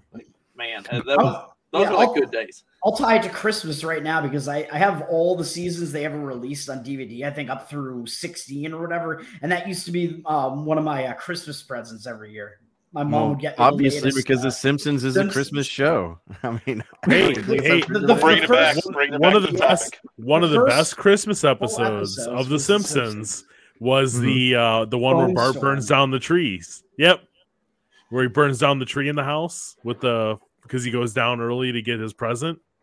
Oh no, I'm thinking of a different one. But the, the first ep- full ep- the first full length episode of The Simpsons ever was a Christmas episode. Yeah. That's when they get Santa's little where get helper, right? Santa's little helper, yeah, which is why he's named that. So Or So Santa's little Yeah. helper. maybe it is a Christmas show, but my favorite uh, Christmas episode of The Simpsons is uh, is the one where Bart steals the video game, Mhm. Bone Yep. Storm. Bone Yep. Storm, yeah. Great episode. And then he Find gets the putting Storm. game. Did you see that they released that putting game on uh it's online somewhere? Lee Trevino's, yeah, putt putt, yeah. It's it's Yeah. Oh, online nice. somewhere. I haven't played it yet, but I've seen it. Yeah. So okay. So here's an interesting. So again, not to carry this away from Justin's Christmas spectacular, but okay, only accounting for the peak of the show, like first ten seasons in both shows. Seth MacFarlane explicitly said he wanted to make a show better than The Simpsons. Did he accomplish it? No. No. I say I say no as well. The No. first season of Simpsons blow away Family Guy. Yeah. And I would still take South Park over out out of those three. I would take South Park, Simpsons, then Family Guy. Mm, as Simpsons as like a whole as far as because the simpsons has like fallen so much i would say south park would uh, i would rank south park the best in that regard but as far as like how good the show was at its peak it's still the simpsons if that Like makes I think, and I think a lot of that probably has to do, at least for me, the time in which it came out. yeah By the time Family Guy came out, I was already in college. That was right in my wheelhouse, but had a very short shelf life. Uh, South Park came out in '97. I was 15. It was perfect. I was watching the Attitude Era and the Monday Night Wars, and then Yep. South Yeah. Park was right there. yeah i was in Remember middle school Space I wasn't- Ghost, Coast to Coast? Yeah, oh fuck yeah. Oh, My- damn, I love Space parents- Ghost. Man. my parents so didn't that- allow south park uh, that I was just- in middle school South Park just hit different than The Simpsons coming out in '89 when I was seven. And Mhm. so, I mean, I grew up with The Simpsons. It was just always there. Mhm. But Yeah. to be in your peak adolescence when South Park hit, Yeah. eh, I mean, it. Hey, I It- grew it- up I grew up in a fundamentalist home. I was not allowed to watch The Simpsons, but I watched it every week. I Yeah. snuck Well, stuff too. Yeah. I think, I think also like The Simpsons was my mom's favorite show.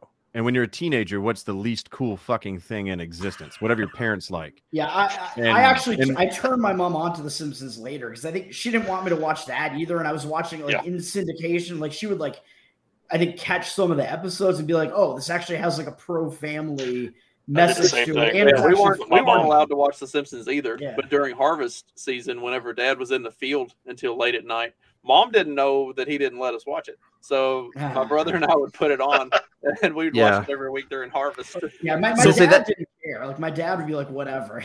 so See, that's why. Come on. I was gonna say that's why it's good to control like peak versus peak because I think if you said you know who which show had the better seasons like in the teens like say twelve through sixteen oh it's South Park Oh, South yeah. Park crushes Yep. Family Guy and Simpsons both Yep. but like who had the best seasons one through ten Simpsons mutilates those guys Yeah. yeah, all like because all again all the classic hits of the Simpsons were all in those seasons Well, when Conan was writing during four, five, and six, those are Yeah. the, those are Yes. phenomenal seasons. best seasons. You had Troy McClure. You Mhm. had you had all the episodes with um, Sideshow Bob in those Mhm. seasons, like the best Sideshow Bob episodes. yeah I don't care what any- monorail Monorail. I don't care what Yeah. anybody Monorail, says. Yeah, Sideshow Bob stepping on the rakes in the uh, the in the in, Cape in the Fear. Cape Fear remake was absolutely. I every time I watch that, I'm in tears laughing because I don't know why, but it's absolutely the best. Well, because ever it's a sight gag and it's something the Family Guy would do because it's one of those ones that lasts like forever and it keeps Was it- going. Like, with yeah. with Peter with the with the knee. yeah, it's, it's that. yeah, The Simpsons did it first. Well, Yeah. and Oh, yeah, remember when remember so- when Homer got uh, gained ownership of the Denver Broncos? Yep. Mhm. Yeah. yeah, yeah. So yeah, so like Well, that's, yeah, that's a exactly. great episode. That's with uh, Hank Scorpio. Scorpio. Yeah, Yep. that's a so good. yeah Oh, so best boss recurring recurring characters and like recurring bits you know everybody has done it but because the simpsons were literally first but also Mm-hmm. thematically first like you compare fucking chicken fights one two three four and whatever to like if there was a sideshow bob episode this is a fucking event. Everyone shut the fuck up. Gather around the tv it's a sideshow bob episode. Here we go. You're locked in. Th- those other shows did not compare to that. Yeah. Yeah, Totally Side- I think I it- I would have to say sideshow Bob over Troy McClure for me. He was great. Troy Mm. McClure was awesome, but sideshow Bob was Yeah, I, the episodes that were Troy McClure centric were not as good as although like, the one ju- where he just marries his, like, Selma. scenes. Oh, that's the uh the Planet of the Apes musical episode, right? Yeah, Yes, yeah, I it have that. T-shirt. Yeah. Mhm. Dr. Zaius. Yes. Yeah. Yeah. you could you could do a whole thing just watching all the infomercial tapes of Troy McClure, and the, I mean they just they every single one of them kill. They're all amazing. They were so good at the recurring things back then, not now, back then. Well, the one the one where the uh the meat one where Lisa becomes a vegetarian. Yeah, that's a good Mm-hmm. episode. Yeah. That one is that that where he's going through the uh the factory. That's hilarious. Yeah. The- oh yeah. That The- kid's the- reaction at the end killed me. Yeah. the the side so one of my all my all time favorites, and I know it's a lot of people's. It's an easy cop out. Is the side plot episode where they do a little miniature episode of a bunch of different people in town. yeah, So so yeah, really so good that because that was the one. one that had like Aurora Borealis inside. Yeah. yeah. Mhm. That That's like that that's an all time great sh- episode of a comedy ever in any medium. Is that episode? Yeah, because uh, a show like that hadn't attempted to do something like that before, I don't think, and they did it, and it was like some of those uh, short, like you know, they're like vignettes, basically. Like some of those were some of the best scenes with that particular character ever in the show. Like the obviously Like the Skinner and Cletus? Chalmers scene. That one, Yeah, the, the Cletus Cletus one was the great This too. is Slackjaw Yokel. Yeah, Mhm. right? Just the Some folks will never lose a toe, but then again, some folk will. Yeah. And the other one is uh, some folks will never eat a skunk, but then again, Yes, some yeah. folk will. Yeah. Yeah. Cletus, the slack jawed yokel. And God, that yeah, show was fucking good. Yeah, that was a good one. uh, Oh, I can call has, my uh, mom while I'm up here. Yeah, and it has uh, like one of the best uh, like Chief Wiggum uh, scenes as well, right? Where it's like kind of the Pulp Fiction Yes. uh, spoof part of it. Yeah, um, with the uh, where they're kind of riffing on the uh, the quarter pounder with cheese thing, but it's, Mhm. it's a Krusty burger with cheese. Krusty burger with cheese. Yeah. Was- yeah, Hey, I was Alan, is over there in a- uh, Capital City and I had a quarter pounder with cheese. He's like, he's like McDonald's. He's like, yeah, there's like fifty thousand, uh, fifty thousand locations. Oh, Well, must spread up never heard of overnight. Alan, is there a Mizzou update? Is, is Oh, Toad about oh, to, Miz- uh, Mizzou lost by 10. oh no. I needed them to Yeah. come within two. 27 17. Uh, well, they did. Uh, they did lose a wide receiver to the transfer portal to Georgia, and I think they That was were- factored in. Uh, so he okay. I didn't know. I can't keep up with all this shit. Like once you are in the transfer portal, you're clearly not playing with the team. If you fire a coach, they're not even on the sideline. So bowls get really wonky. Mhm. You know, this time of year where you just like I don't even know what fucking team's going to take the field. But I, I yeah, I mean, I do pretty well at betting them. I do it based on like motivation, and this was one of those things where like Wake Forest was like whatever. They were like a six and one team, and they were ranked at one point, and then he just completely fell off. And like, do they really want to be in the Gasparilla Bowl? Whereas Missouri is a team that like doesn't really make these bowls very often right now. They're, they didn't have any expectations this season really, and they have the better rushing attack. And this was supposed to be in like bad wind and shit. So I was like, yeah, Missouri makes sense here. See, I- Mizzou I fucked use- up by giving their coach an extension before the season even ended, and they Yep. they rounded out at six and six, so they came in with no motivation. Wake Forest should have beat Clemson, and if you want to hear me say all these same words, watch Justin in our show. But this is uh, why, yeah, this is night. why I bet Like against management Wake. Forest in the bowl. I mean, I, I usually check out of the bowl games for exactly this reason, except for maybe the biggest ones. But like, I mean, I mean, I'm from Tennessee, so I watch I watch UT. But that- I, like Tennessee and Clemson could have been the orangest, orangey orange bowl ever between two good teams, but neither of those teams are showing up with half of their offense and defense. Yeah, Both of them have. Yeah. So, like, tell me if There's like City Bowl. there's like 21 starters out between both of those teams. So who wants to watch that shit? So, Yeah. Alan, tell me, did you watch the Tennessee South Carolina game where Tennessee was wearing their alternate unis? I didn't. No, I didn't see it. Fuck, I don't know if we can pull it up or do a share screen, but I'm telling you, they were ripping off Clemson. It was orange helmet with the white logo on the side, Mhm. white top. It looked like they just went down the road, forgot their unis, and stole Clemson's for a game.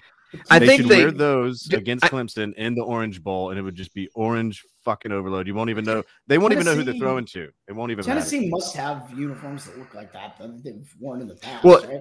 No, Well, they it's white helmet or smoke. orange. So orange on helmet, yeah. yeah. So orange on orange on orange was a new thing for this year. That was like their third alternate because their other alternates were the smoky grays and the blacks for Halloween, and the smoky grays and blacks went over pretty well. The orange on orange on orange didn't didn't do so hot.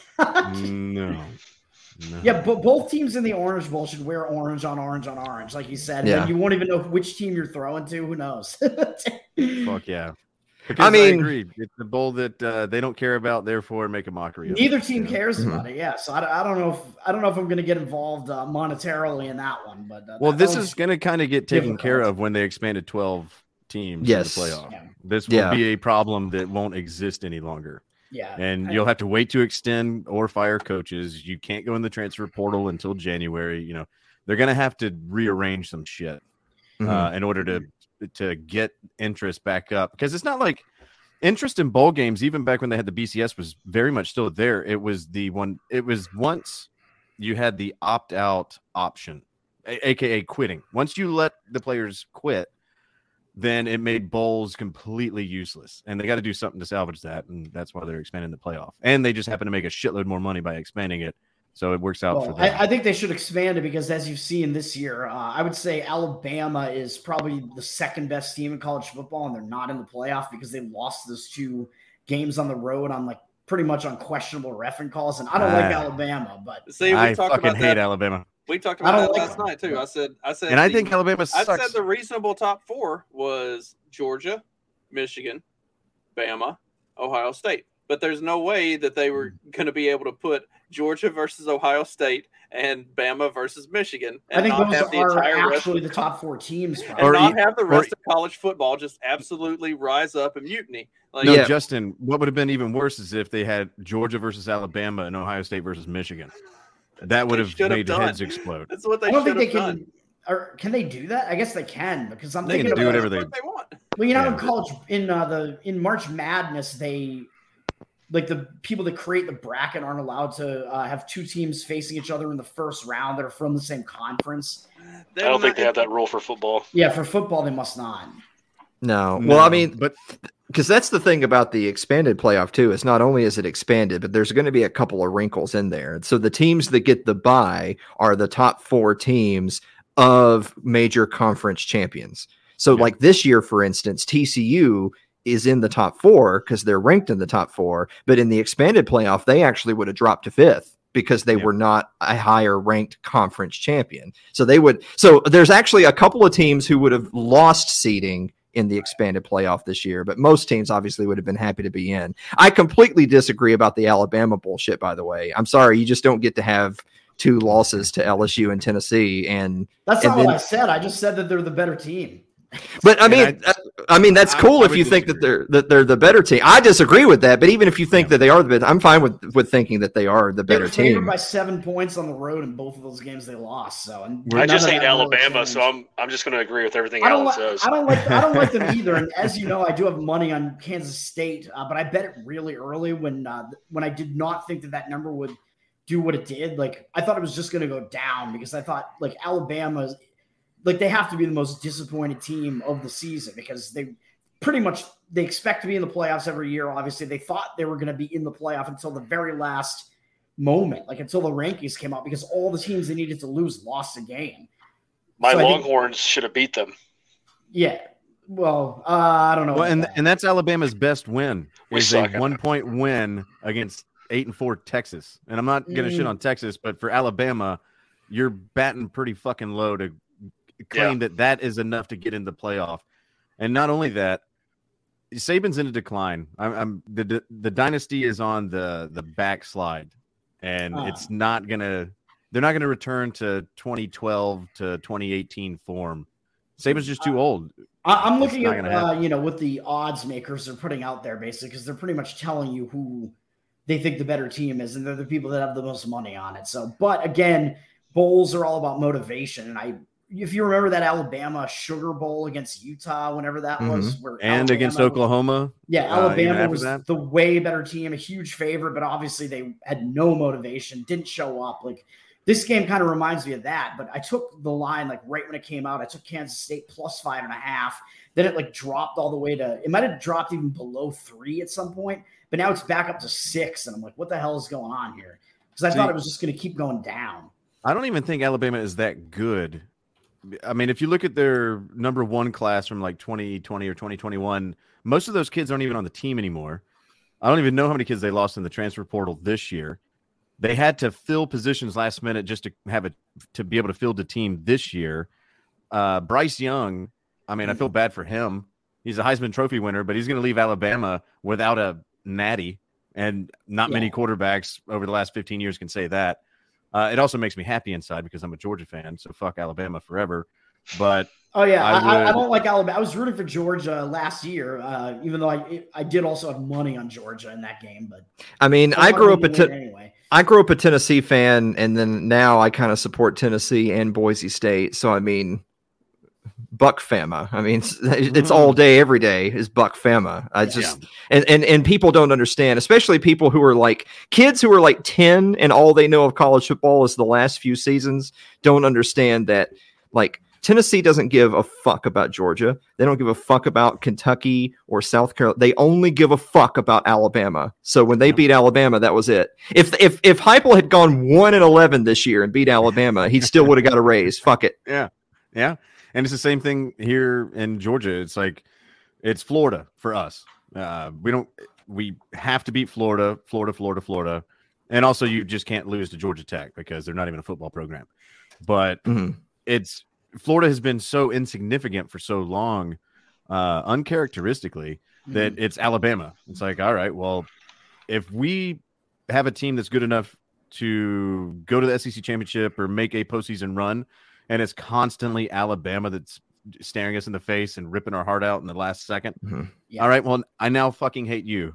Like, I don't even give a shit about Florida anymore. You know, they're six and six, losing uh, by four touchdowns to Oregon State. Fuck them. They're not even relevant to the conversation. That was yeah, Florida. Yeah, I mean, I think the way the season started, like Florida was ranked, and they had uh, Richardson or whatever coming in there quarterback, and people were like, Yeah. "Florida's going to be good again," and then no, that didn't happen Yeah. at all. I- I think that they just didn't show up at all. They were going out They're- to Vegas, they were going to party, and Oregon State, I think, was more excited to actually be in that game, and it showed. And they just won it easily. There was a I- time recently where conference records and bowl games actually carried some pride with it. Yeah. And and the mm. teams would go out to represent the conference. And Yeah, it's me, me, me, me, me. Florida Florida didn't give a flying fuck. No, no, they did not. Well, I mean, there's still that to the ex- to the extent of it's it's. I mean, I'm sorry, I, I hate to be a homer, but it's SEC and everybody else. Other teams, if they're if they're matched up against an SEC team, they want to win because then they'll say Mhm. that we beat Yeah, an yeah. SEC team. So if you are an SEC team who just doesn't make the trip, you're a fucktard. Yeah, hundred percent. Right. Because they're gunning for you. It's it's their Mhm. Super Bowl. Uh, like I'm sorry, like Missouri tonight. I mean, I don't know. Maybe they were playing their heart. I mean, they were only a six and six team, but I still. don't, I don't think people even remember that Missouri is an SEC team because, like, really? Yeah, I, I was going to mention somebody had mentioned Oklahoma, and I was like, as a Boise State fan, none of my friends knew who Boise State was in 2007. So when they beat Oklahoma in the Fiesta was Bowl, awesome. they all Yeah. thought that I was a fucking savant. That's like, yeah, guys, I just knew. I just knew this team was going to be good. But I actually did know this team was going to be good because I was watching late night Thursday football because they were because they were playing in the WAC, and this was smart. Their AD Yes. knew they would be the only people on television, so that's when they scheduled their fucking games. And I was like, those late like I'm getting to, were dude, I'm getting to watch Boise State every week. This is so fucking cool. I can't They- even watch UT every fucking week, but I can watch They- Boise State. Watching Hawaii with Colt Brennan, Mhm. those those Yeah. late like small conference West Coast games. That that was that was the shit, man. Uh, I, I hated Hawaii. I thought they were such a joke, and then they got didn't they get destroyed by Georgia? in Yes, they did. bowls? Yeah, they Those- did. those but, Hawaii, mean, Hawaii's a playing against joke, like- competition, yeah, that you know, it, it was fun to watch. You know, well, that year Georgia beers. was pissed. That year Georgia was pissed that they weren't uh, considered for a BCS championship because uh, we lost to Tennessee that year, I believe, um, and South Carolina, I think. But either way, uh, some very retarded losses that kept us out of it, and so we were we came into the game pissed as shit. But I got to give Boise State credit because they pulled a Ted Turner, where Ted Turner was like, "Fuck it, I'll just create TB. You know, I'll put the Braves on TBS. I'll buy that team, put them on my channel, and put it across the nation. Now everybody's a Braves fan." Yeah. And that's what they did on ESPN. They're like, "Fuck it."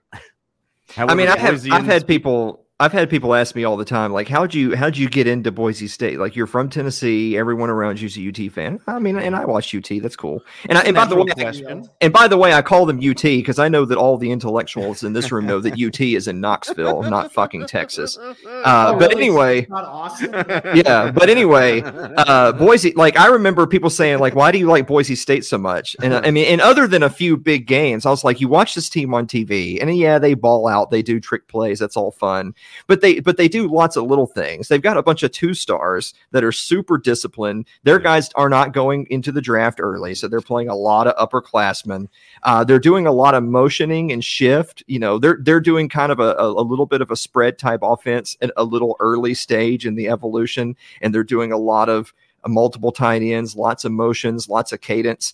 And I remember the the announcers would always say, "Gosh, isn't it so interesting to watch this team do this? I can't believe they're so disciplined." And I used to reply, "Well, why isn't your team doing that? Are they mm-hmm. fucking retarded? It does your coach not work very hard with his players? I mean, I, you deserve to lose to this team." That's Yeah. That's that's the excuse. Well, no, they have a sincere attraction to them, where it's they're playing for the love of the game. They know that the majority of the team's not going to go to the league. They're not opting out, like you said. They're not opting out early. They're not going up there for NIL deals. They're doing it because they want to play the fucking game, much like uh, what North uh, North Dakota State is now.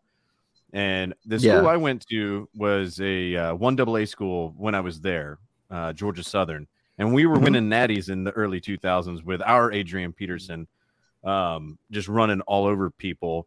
And there was something about going to those games. You they probably weren't even televised, even if it was like a playoff game, and you just loved it because you knew everybody on that field is playing football because they want to play football, but they're gonna need that fucking degree because they're not making money playing sports Yeah. Mhm. and and it makes it a little it makes it a little more legitimate if that makes sense Some, some Yeah. of them might. I mean, North Dakota State had Carson Wentz, although he's kind of a joke at this point. But i mean well josh allen came out of montana but it's the same feel like Wyoming. those kind of schools or wyoming sorry yeah, but that's but We that just is talked an about this last night, FBS team. I mean, I've always I've always been a homer for the small teams. I've always been like even as a guy who grew up in SEC country and liked an SEC team, I always believed that we should have had a playoff. We should have had a bigger Mhm. playoff than four teams. I'm talking about we should have had a bigger playoff than four teams like 20 years ago.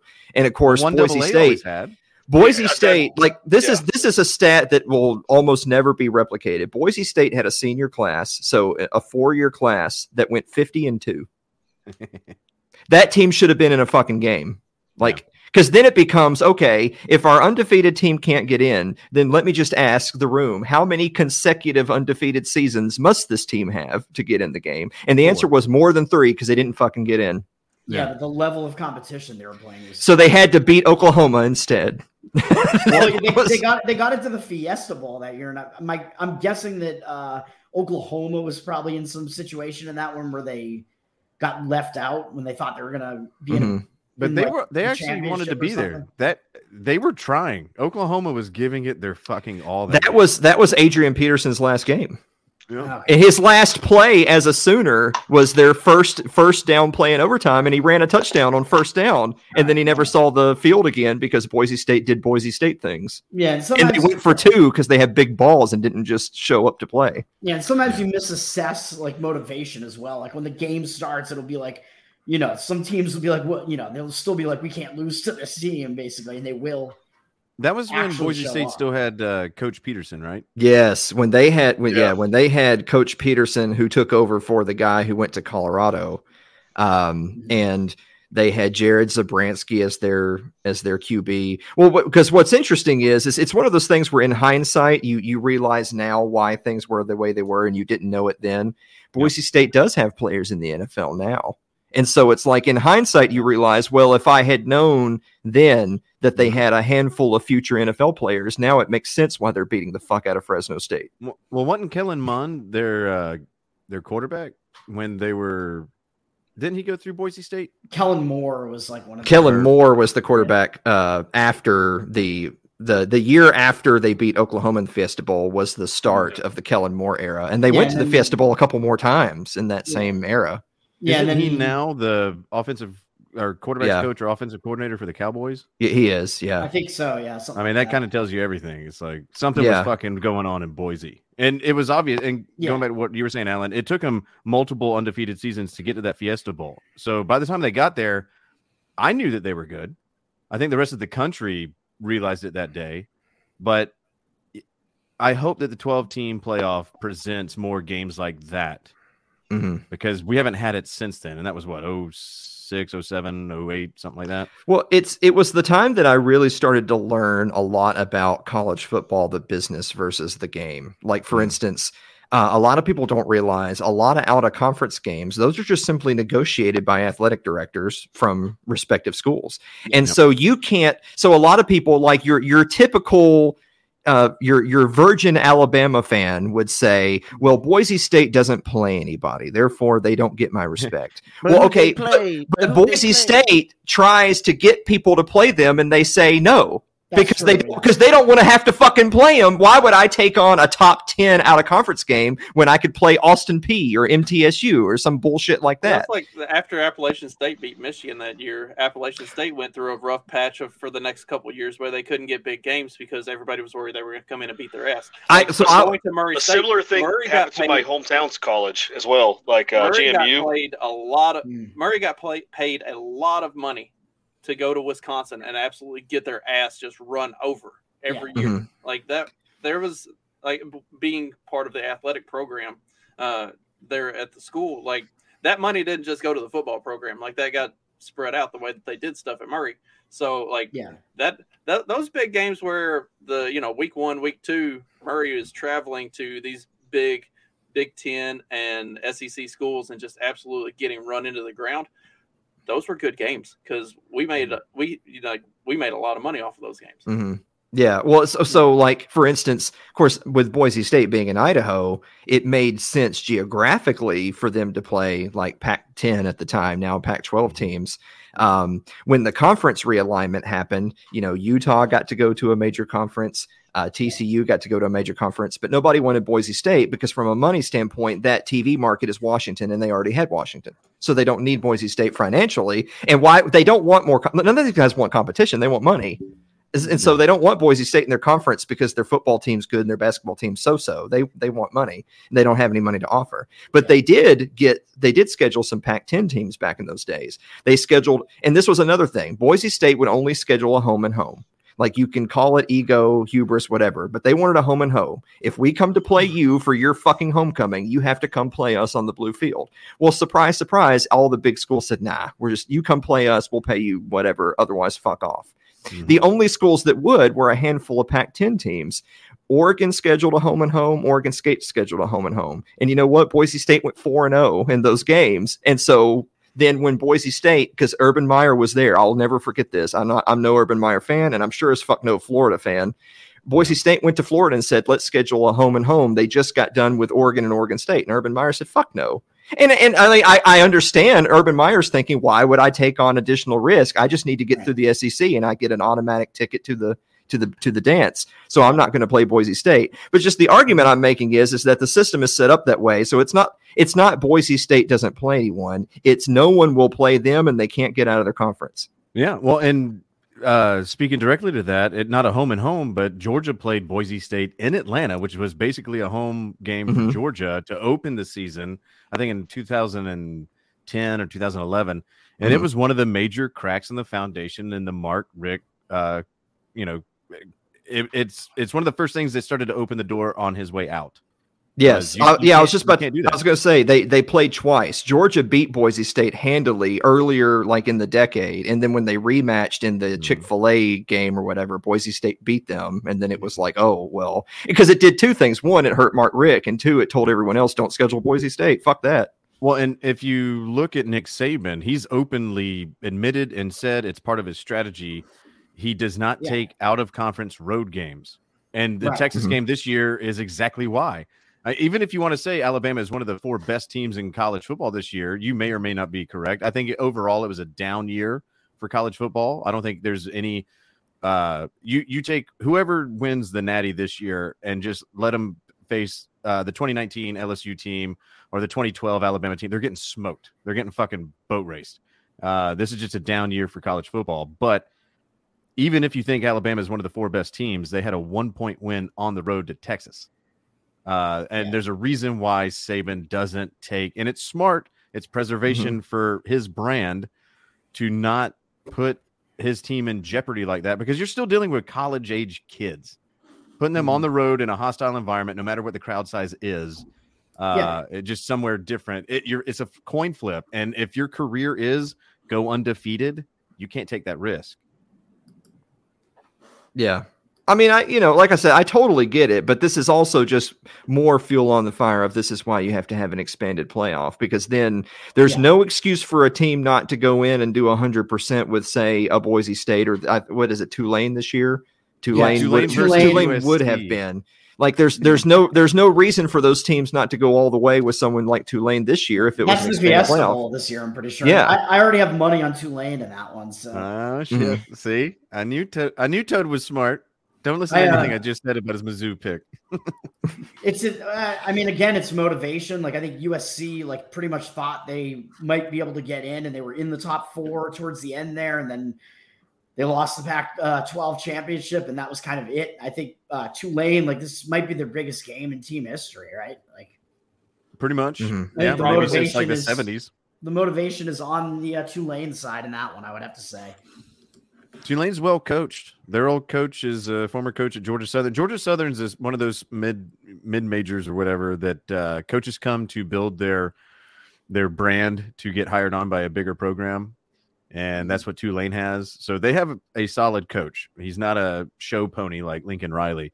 So they could easily go in there and upset some some Trojans. The line uh, was sitting at two and a half. I don't know if it ever hit three, but I took the two and a half. Uh, obviously, it would have been better if there was a three, and I took it. But the two and a half, it just looks like like why would they put the line at two and a half? Like everybody's going to bet USC. So, at two and a half. I, I I just have to ask because he looks depressed over there. Justin, what's Mississippi State going to do now, buddy? Hmm. What what are we doing? I bet on them too. They uh, they they put the head assistant in charge. I think he'll be okay. I'm not. But I mean, like next year, who's what? What are we Next doing? year, yeah. Yeah, Uh, I don't know. Uh, it's Stay uh, away from Todd Monken, you fuckers. But Mississippi State. I this- want to keep him as my OC until Kirby retires. Yeah, but in It's gonna take. game, It's probably gonna take a couple years to figure out what direction the team is gonna go with with that kind of an unexpected loss. Of, they of- should hire Butch Jones. yeah.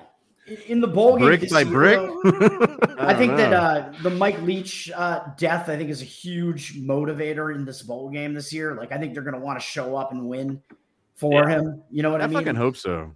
He So, deserves it. I took Mississippi State plus one, and the line was at like two before the death happened, and then of course immediately it dropped to, to one. But I expect Mississippi State might actually be favored by the time the game actually happens. Like, I don't understand why either team would be motivated in that game outside of the death situation because it's, I think it's a bowl game that's after the playoff games happen.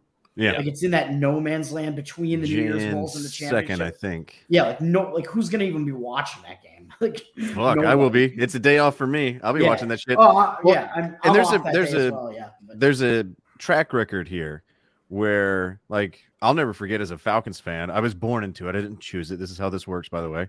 But I'm a Falcons fan, lifelong, and I'll never forget the first game in the Superdome post Katrina against the fucking Saints, and they played like undefeated Super Bowl champ. They played like the '72 Dolphins on our ass, almost like it was predetermined.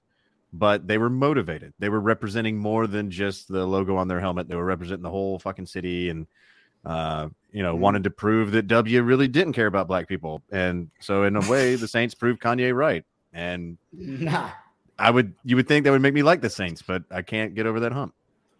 yeah. I think that's a good spot to wrap up. Alright. Let's wind it down. We've been going for three hours. Who's We've they covered- though? We have covered everything from They. COVID to television, uh, Christmas movies, sports ball. We have done it all tonight. We got is really a- niche. Yeah, I think. uh Yeah, we this we covered this. yeah, we Yeah. uh, Can that be the thumbnail for the Christmas video? Well, that was already covered. We talked about everything except Christmas, actually. pretty much. Hey, No, we talked about Christmas episodes. We're good. We Alright. This is you guys should come to my live show next year. I'll take everyone on a tour. You know, this was started 40 minutes down the street from where I live in Pulaski, Tennessee. So I was gonna. I, I, I wanted to come because I don't live that far from you, but uh, we went to Florida, went to the beach instead. oh, son of a bitch. Everybody, The come- date didn't line up right. Sorry. Yeah, well, Yeah, Alan I- even has the uh, the late night show uh, look there, like completely down. So yeah. Because I yeah, because I don't I quit doing a libertarian podcast like three years ago. I started doing a late night show because libertarian podcasts are gay. Oh, I like your- I like your hair, man. Been following Yeah. you for a while now. Yeah, well, thank you. I appreciate it. I I'm, like I'm it. so I glad like that I could I could be here so Justin can platform me and my racist views. You, So, you yeah, can always no- sell. You can always go sell my coffee if you want. I'll Yeah. platform There you you. Your show was was, normally- the, the I don't normally standard back in the platform day, right? racism on this Yeah. show. I save that for the morning show. But you know, Yeah. every once in a while. To- nobody has said the gold standard in so long now. The the gold standard was back when I did respectful things and I had people like Ron Paul and Jeff Deist You and Lew Tom Rockwell. on, yeah. Tom Woods. Well, Tom Woods has been on It's Too Late, so don't don't let Yeah. that weasel fuck get away from that. But All no, I we we we used to have respectful shit on the gold standard, and then from between episode ninety four to ninety five, it morphed into check this out, faggots, and it's Hail- it's Hail never been the same since. so it morphed into uh, my podcast. Then is what you're saying. But but for some reason, Tom Wood still comes on though, but not Ron Paul. So I'll let you decide what that means Hmm. for yourself. Tom's a G. Alright. Tom's Well, pretty cool. Everybody, give your plugs. Speaking of which, be sure to uh, and be sure to show up for Alan's live show next year. That was a lot of fun. Justin was there. All of you guys are losers compared to Justin. He was there. I even brought my son. I went Yeah. to Tom Woods one, but i I'll go to yours next time. Oh, I went to the Tom Woods one as well. yeah, I went to the Tom Woods one. yeah. Yeah. When is your live show, Alan?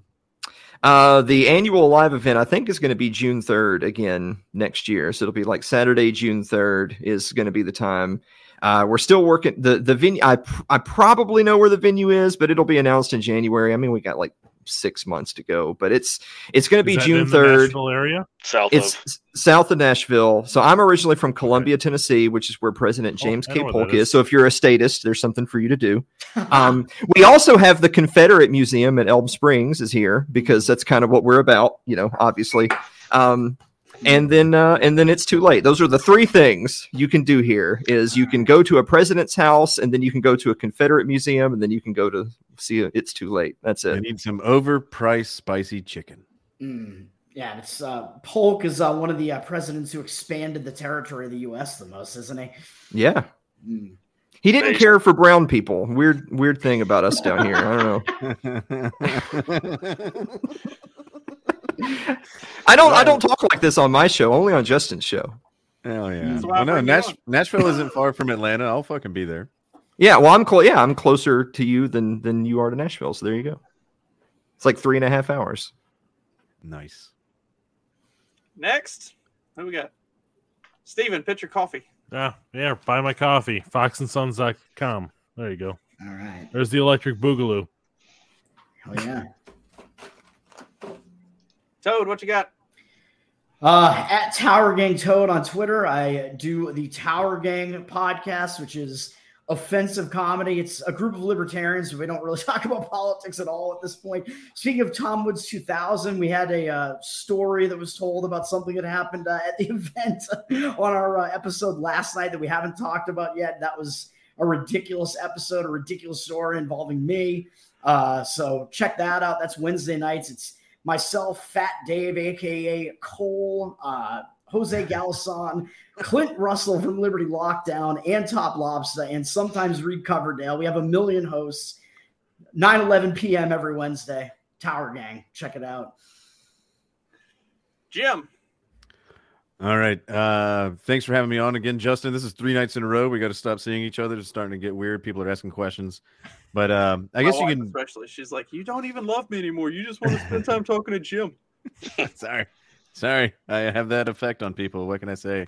But if uh, if you want to hear more of this dumbass uh, voice saying even dumber things, you can check out Ignore the Rant podcast, where uh, we put out episodes infrequently, very much not on a schedule. We just released one this week though, um, and we talk about everything from FTX to Kanye to well, like what we talked about tonight. Uh, what makes up a Christmas movie?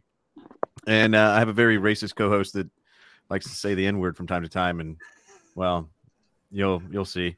Uh, so give that a listen if you hate yourself, and uh, uh, you can prove it by following me on Twitter because I don't do anything on that godforsaken website. So uh, aspiring midwit on Twitter, give it a shot. Jay Forte. I'm just some asshole on the internet that like vaguely knows about you guys. You can follow me if you want. I, proving the point that I will literally invite anybody on here if they just say, "Hey, I'll come on." I mean, you can I don't- follow me on Twitter at DJ Forte, but it, I, I'm uneventful. Sometimes I shit post. I'm, I'm mostly low key. I don't know the where the gang. I don't know where the bar is, Yeah. Justin, but is my goal to lower it every time I come on anything you're on, and I think I accomplished that tonight. Thank you. Well, also, That's be my sure Christmas check gift to you. Uh, be sure to go check You're out welcome. the Two Bit Podcast, which ha- which uh, we had Mark and Jason both on earlier in the show. You check out Trey Fifty Daniel. Did I miss anybody else? Do we have anybody else that joined us during the the evening? Uh, you can check me out every Monday, Wednesday, and Friday morning at 7:30 Central for the morning after. And uh, Imagine, imagine doing three shows a week in the morning. Jesus Christ! He's a sadist. uh, that is that is. And shout out to. Spud if she's still in the in the chat. She's What's stuck up, around the whole time. Yeah. And then uh, you can check me out every Wednesday evening at 7 p.m. At least on the Wednesdays that I'm not working, uh, where I'm get on with Jim and uh, from time to time Tho Bishop, Buck Johnson, Matt Erickson, and Mark Metz, and we talk about sports. Uh, and that is clock management. Thanks, guys. This has been a lot of fun. This is everything I hoped from a Christmas extravaganza. Absolutely no Christmas and a whole lot of extravaganza. Uh, I will catch y'all next time. Hail Mosley and praise Jesus. Merry Christmas. Merry everybody. Christmas. Merry Christmas.